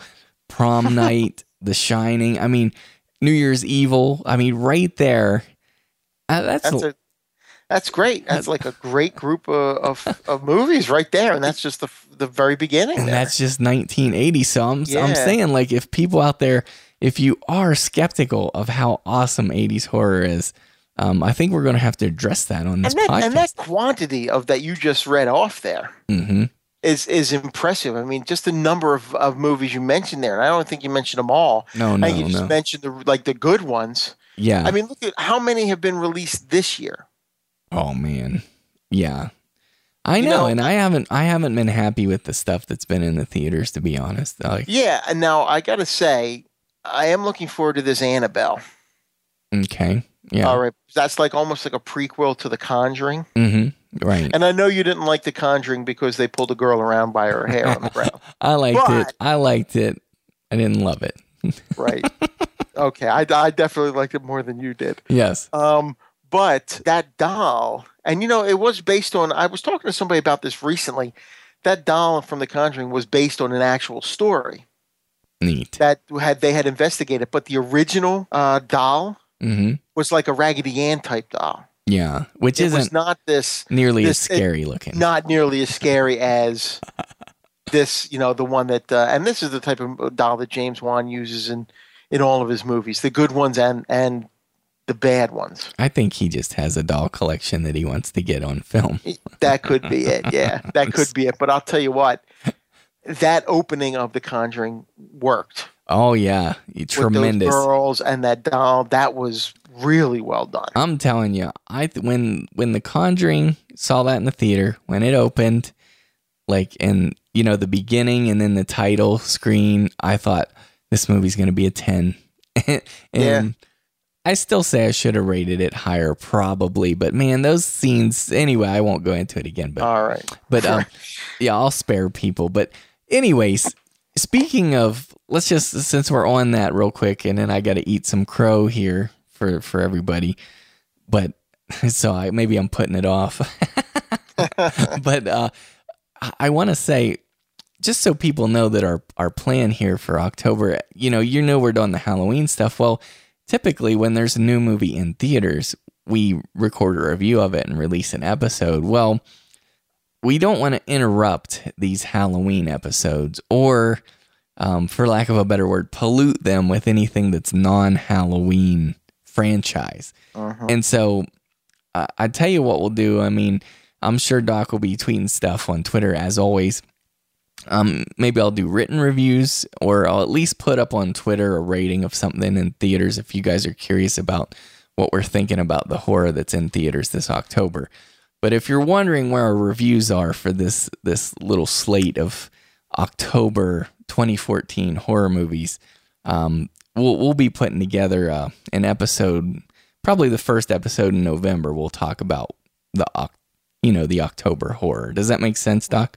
Yeah, I think so. Okay, so in case people are wondering, but we just don't want to um, cloud the Halloween stuff. But Right. We you you have gone to uh, great lengths Mhm. to really sort of just uh, focus all of the episodes in October into Halloween and in a very specific, you know, not we're not discussing one movie while the you know we're not discussing number one while we're talking about number three right, or and so forth because you have a, just a very specific plan laid out yeah, when we talk about how we're going to do this. That's right. Next week, when you hear our review for the first Halloween, John Carpenter's, for an hour and 45 minutes, we're solely talking about the first Halloween.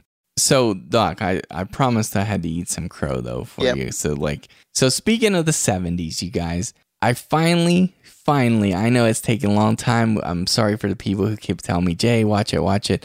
Um, especially like Jeff Hammer, for example. He keeps telling me to watch this. I finally caught up with A Bay of Blood from 1971. Italian film, and I rev- I did a mini review over there on Movie Podcast Weekly for my 1970s horror-thon segment, and so I won't go into it here right now because we're going to be talking 70s big time during our big 70s episode. Mm. But I do want to say that, you know, we've had that debate, which was the first official full blown slasher. And a lot of people say Black Christmas. And I've always tried to push for Alice Sweet Alice, which is 1976. But honestly, I think it's undeniable that thus far, I mean, I haven't seen a ton of the, the Italian slashers, but Bay of Blood is clearly a slasher and it's from 1971. And so, um, you know, if you're talking about American films, yeah, it probably is Black Christmas for slasher, but Yeah. but A Bay of Blood, you know, predates that, and it's clearly a slasher. Although flick. I have to say, although technically Black Christmas is a Canadian movie, oh, okay. Well then, still in the Americas. but Yeah. not not a U.S. I'm always trying to steal stuff from Canada. well, okay. Well, then I see. Well, then, so if Black Christmas is a Canadian movie officially, then it probably is Alice, Sweet Alice. Well, there you go. If you're looking for the U.S. slashers, That's right. but I don't see how you could. You know, Black Christmas is is has all of the tropes of of a slasher movie. So you yeah i mean it's it's it's definitely good i love that movie okay so we got a an awesome and hilarious comment from terry. And i this was an email and you're gonna die when you hear this dr shock. Are you ready for this? Yes, terry this made my whole day. Thank you for sending this in. He says regarding arbor day. Now for people who forget in a previous episode and in other episodes, I always talk about how I want to make a slasher film called Arbor Day, where they use like an edge trimmer, you know, for the slasher. right.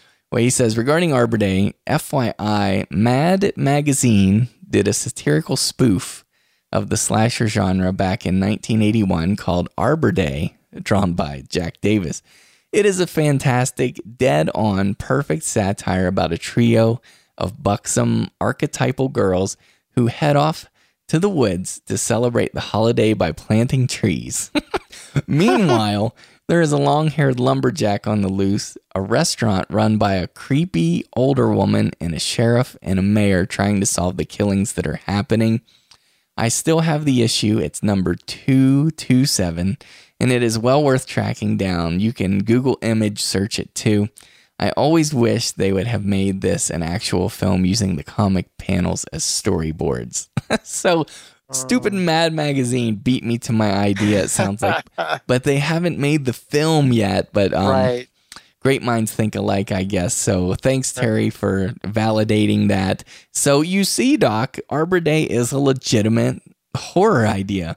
I guess so. Yeah, I guess it would be. Yeah, so that's cool, Terry. Thanks again. So, Yes. Now, I want to tell you how small a world this is, Dr. Shock. And I'm sorry for the movie podcast weekly people who cross over and if you have to hear this again, but I want to give a big shout out and a big thanks to Steve, who became a monthly donor um, for um, horror movie podcast here. And it turns out when I looked at PayPal to see, you know, where Steve was from, he is from my hometown of Wheeling, West Virginia. Ooh. And so I wrote to him because, you know, we have listeners from all over the world, Doc. Honestly, you know, not bragging, just saying we have people from everywhere. And it's just amazing that my small town of like 30,000, you know, Steve is there and I didn't even know him beforehand. And he said that he just wanted, he was looking for a movie podcast and he found Horror Movie Podcast.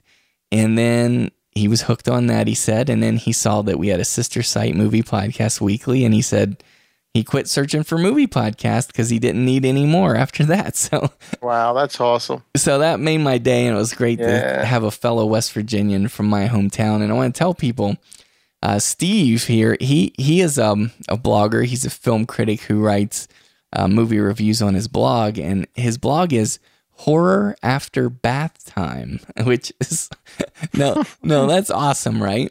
Yeah. You're like, what's that mean, right?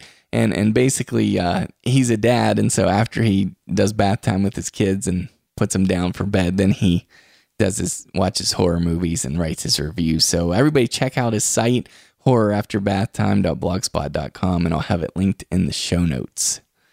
So there you go, Doc. Another Okay. blogger like you, brother. Awesome. And thanks, Steve.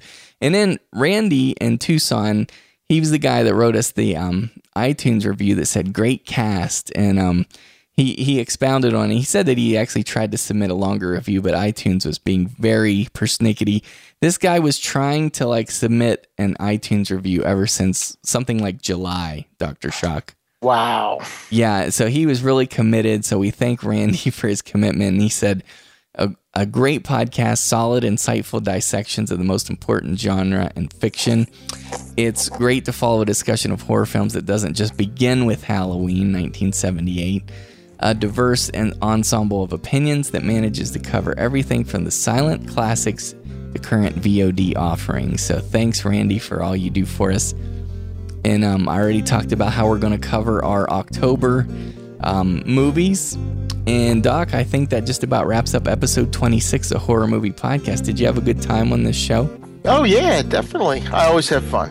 Always have a good time sta- uh, talking with you and uh, just going over these, uh, you know, going over horror movies. hmm And it's one, a- it's one a.m. for you, just like we suspected it might be. Yes, it is. It is 1 a.m. and I am just about done. well, we want to tell people again. Make sure you tune in to this show next Friday. Yes, the you don't have to wait two weeks this time. It's next Friday, October third. One week from today, we kick off our horror movie podcast Halloween extravaganza. We're bringing you five straight weeks of in depth reviews on the entire Halloween franchise, and we have some tremendous special guests there to help us out. So, next week, you get our first part of the five part series, and we're going to do Halloween, Halloween 2, and Halloween 3. And the week after, you know, we'll just keep on going. So um, you can check out our schedule, which is in our sidebar there at horrormoviepodcast.com. And we encourage you to rewatch the films along with us. In fact, Dr. Shock and I challenge you to rewatch all 10 Halloween movies along with us, huh, Doc? Yes, absolutely. okay. Even number six. Yes. You're hilarious. Okay, Doc. Well, um, I'm gonna let you cut out here, but tell us um, where the listeners can follow you and get more of your awesome film criticism. Oh, well, thank you. Uh, yeah, it's um, same place as always, dvdinfatuation.com, all one wor- word. You can follow me on Twitter at dvdinfatuation, again, all one word. Um, I'm also on the Land of the Creeps podcast uh, with uh, with uh, Jesse Robbins, Gregor Mortis, and um, Haddonfield Hatchet. You can check that out at landofthecreeps.com. And uh, in October, along with us uh, doing the uh, Halloween series, I'm going to be reviewing a horror movie every day on the blog, and it's going to be post uh, 2000. So it'll, there'll all be newer ones. Um, you check that out also. Again, that's at dvdinfatuation.com. All right. Well, thanks a lot, buddy, for being here. It's good to have you. No problem. Thank you. Oh, and by the way, I got an email just today from our listener Juan, whom you've probably read on our comment boards. We consider Juan a friend around here, and any friend of Juan's is a friend of mine. So, Juan's friend has this Kickstarter campaign for an educational tool called Lei Lei, which I think that's how you say it, and I think it translates to Read Read, and it's a tool that helps Mexican American children gain bilingual literacy skills and helps them to bridge the educational gap when they enter school. So, if that's something that you'd like to support or at least check out, we'll have the Facebook and Kickstarter page linked in the show notes for this episode. Thanks, Juan. All right, and we just want you to know we love your comments. We tried to cover some some of them again tonight. Uh, we've been terrible about that, and I apologize. So, uh, and usually Wolfman Josh does a good job of keeping up with the comments, but he's been working a ton lately.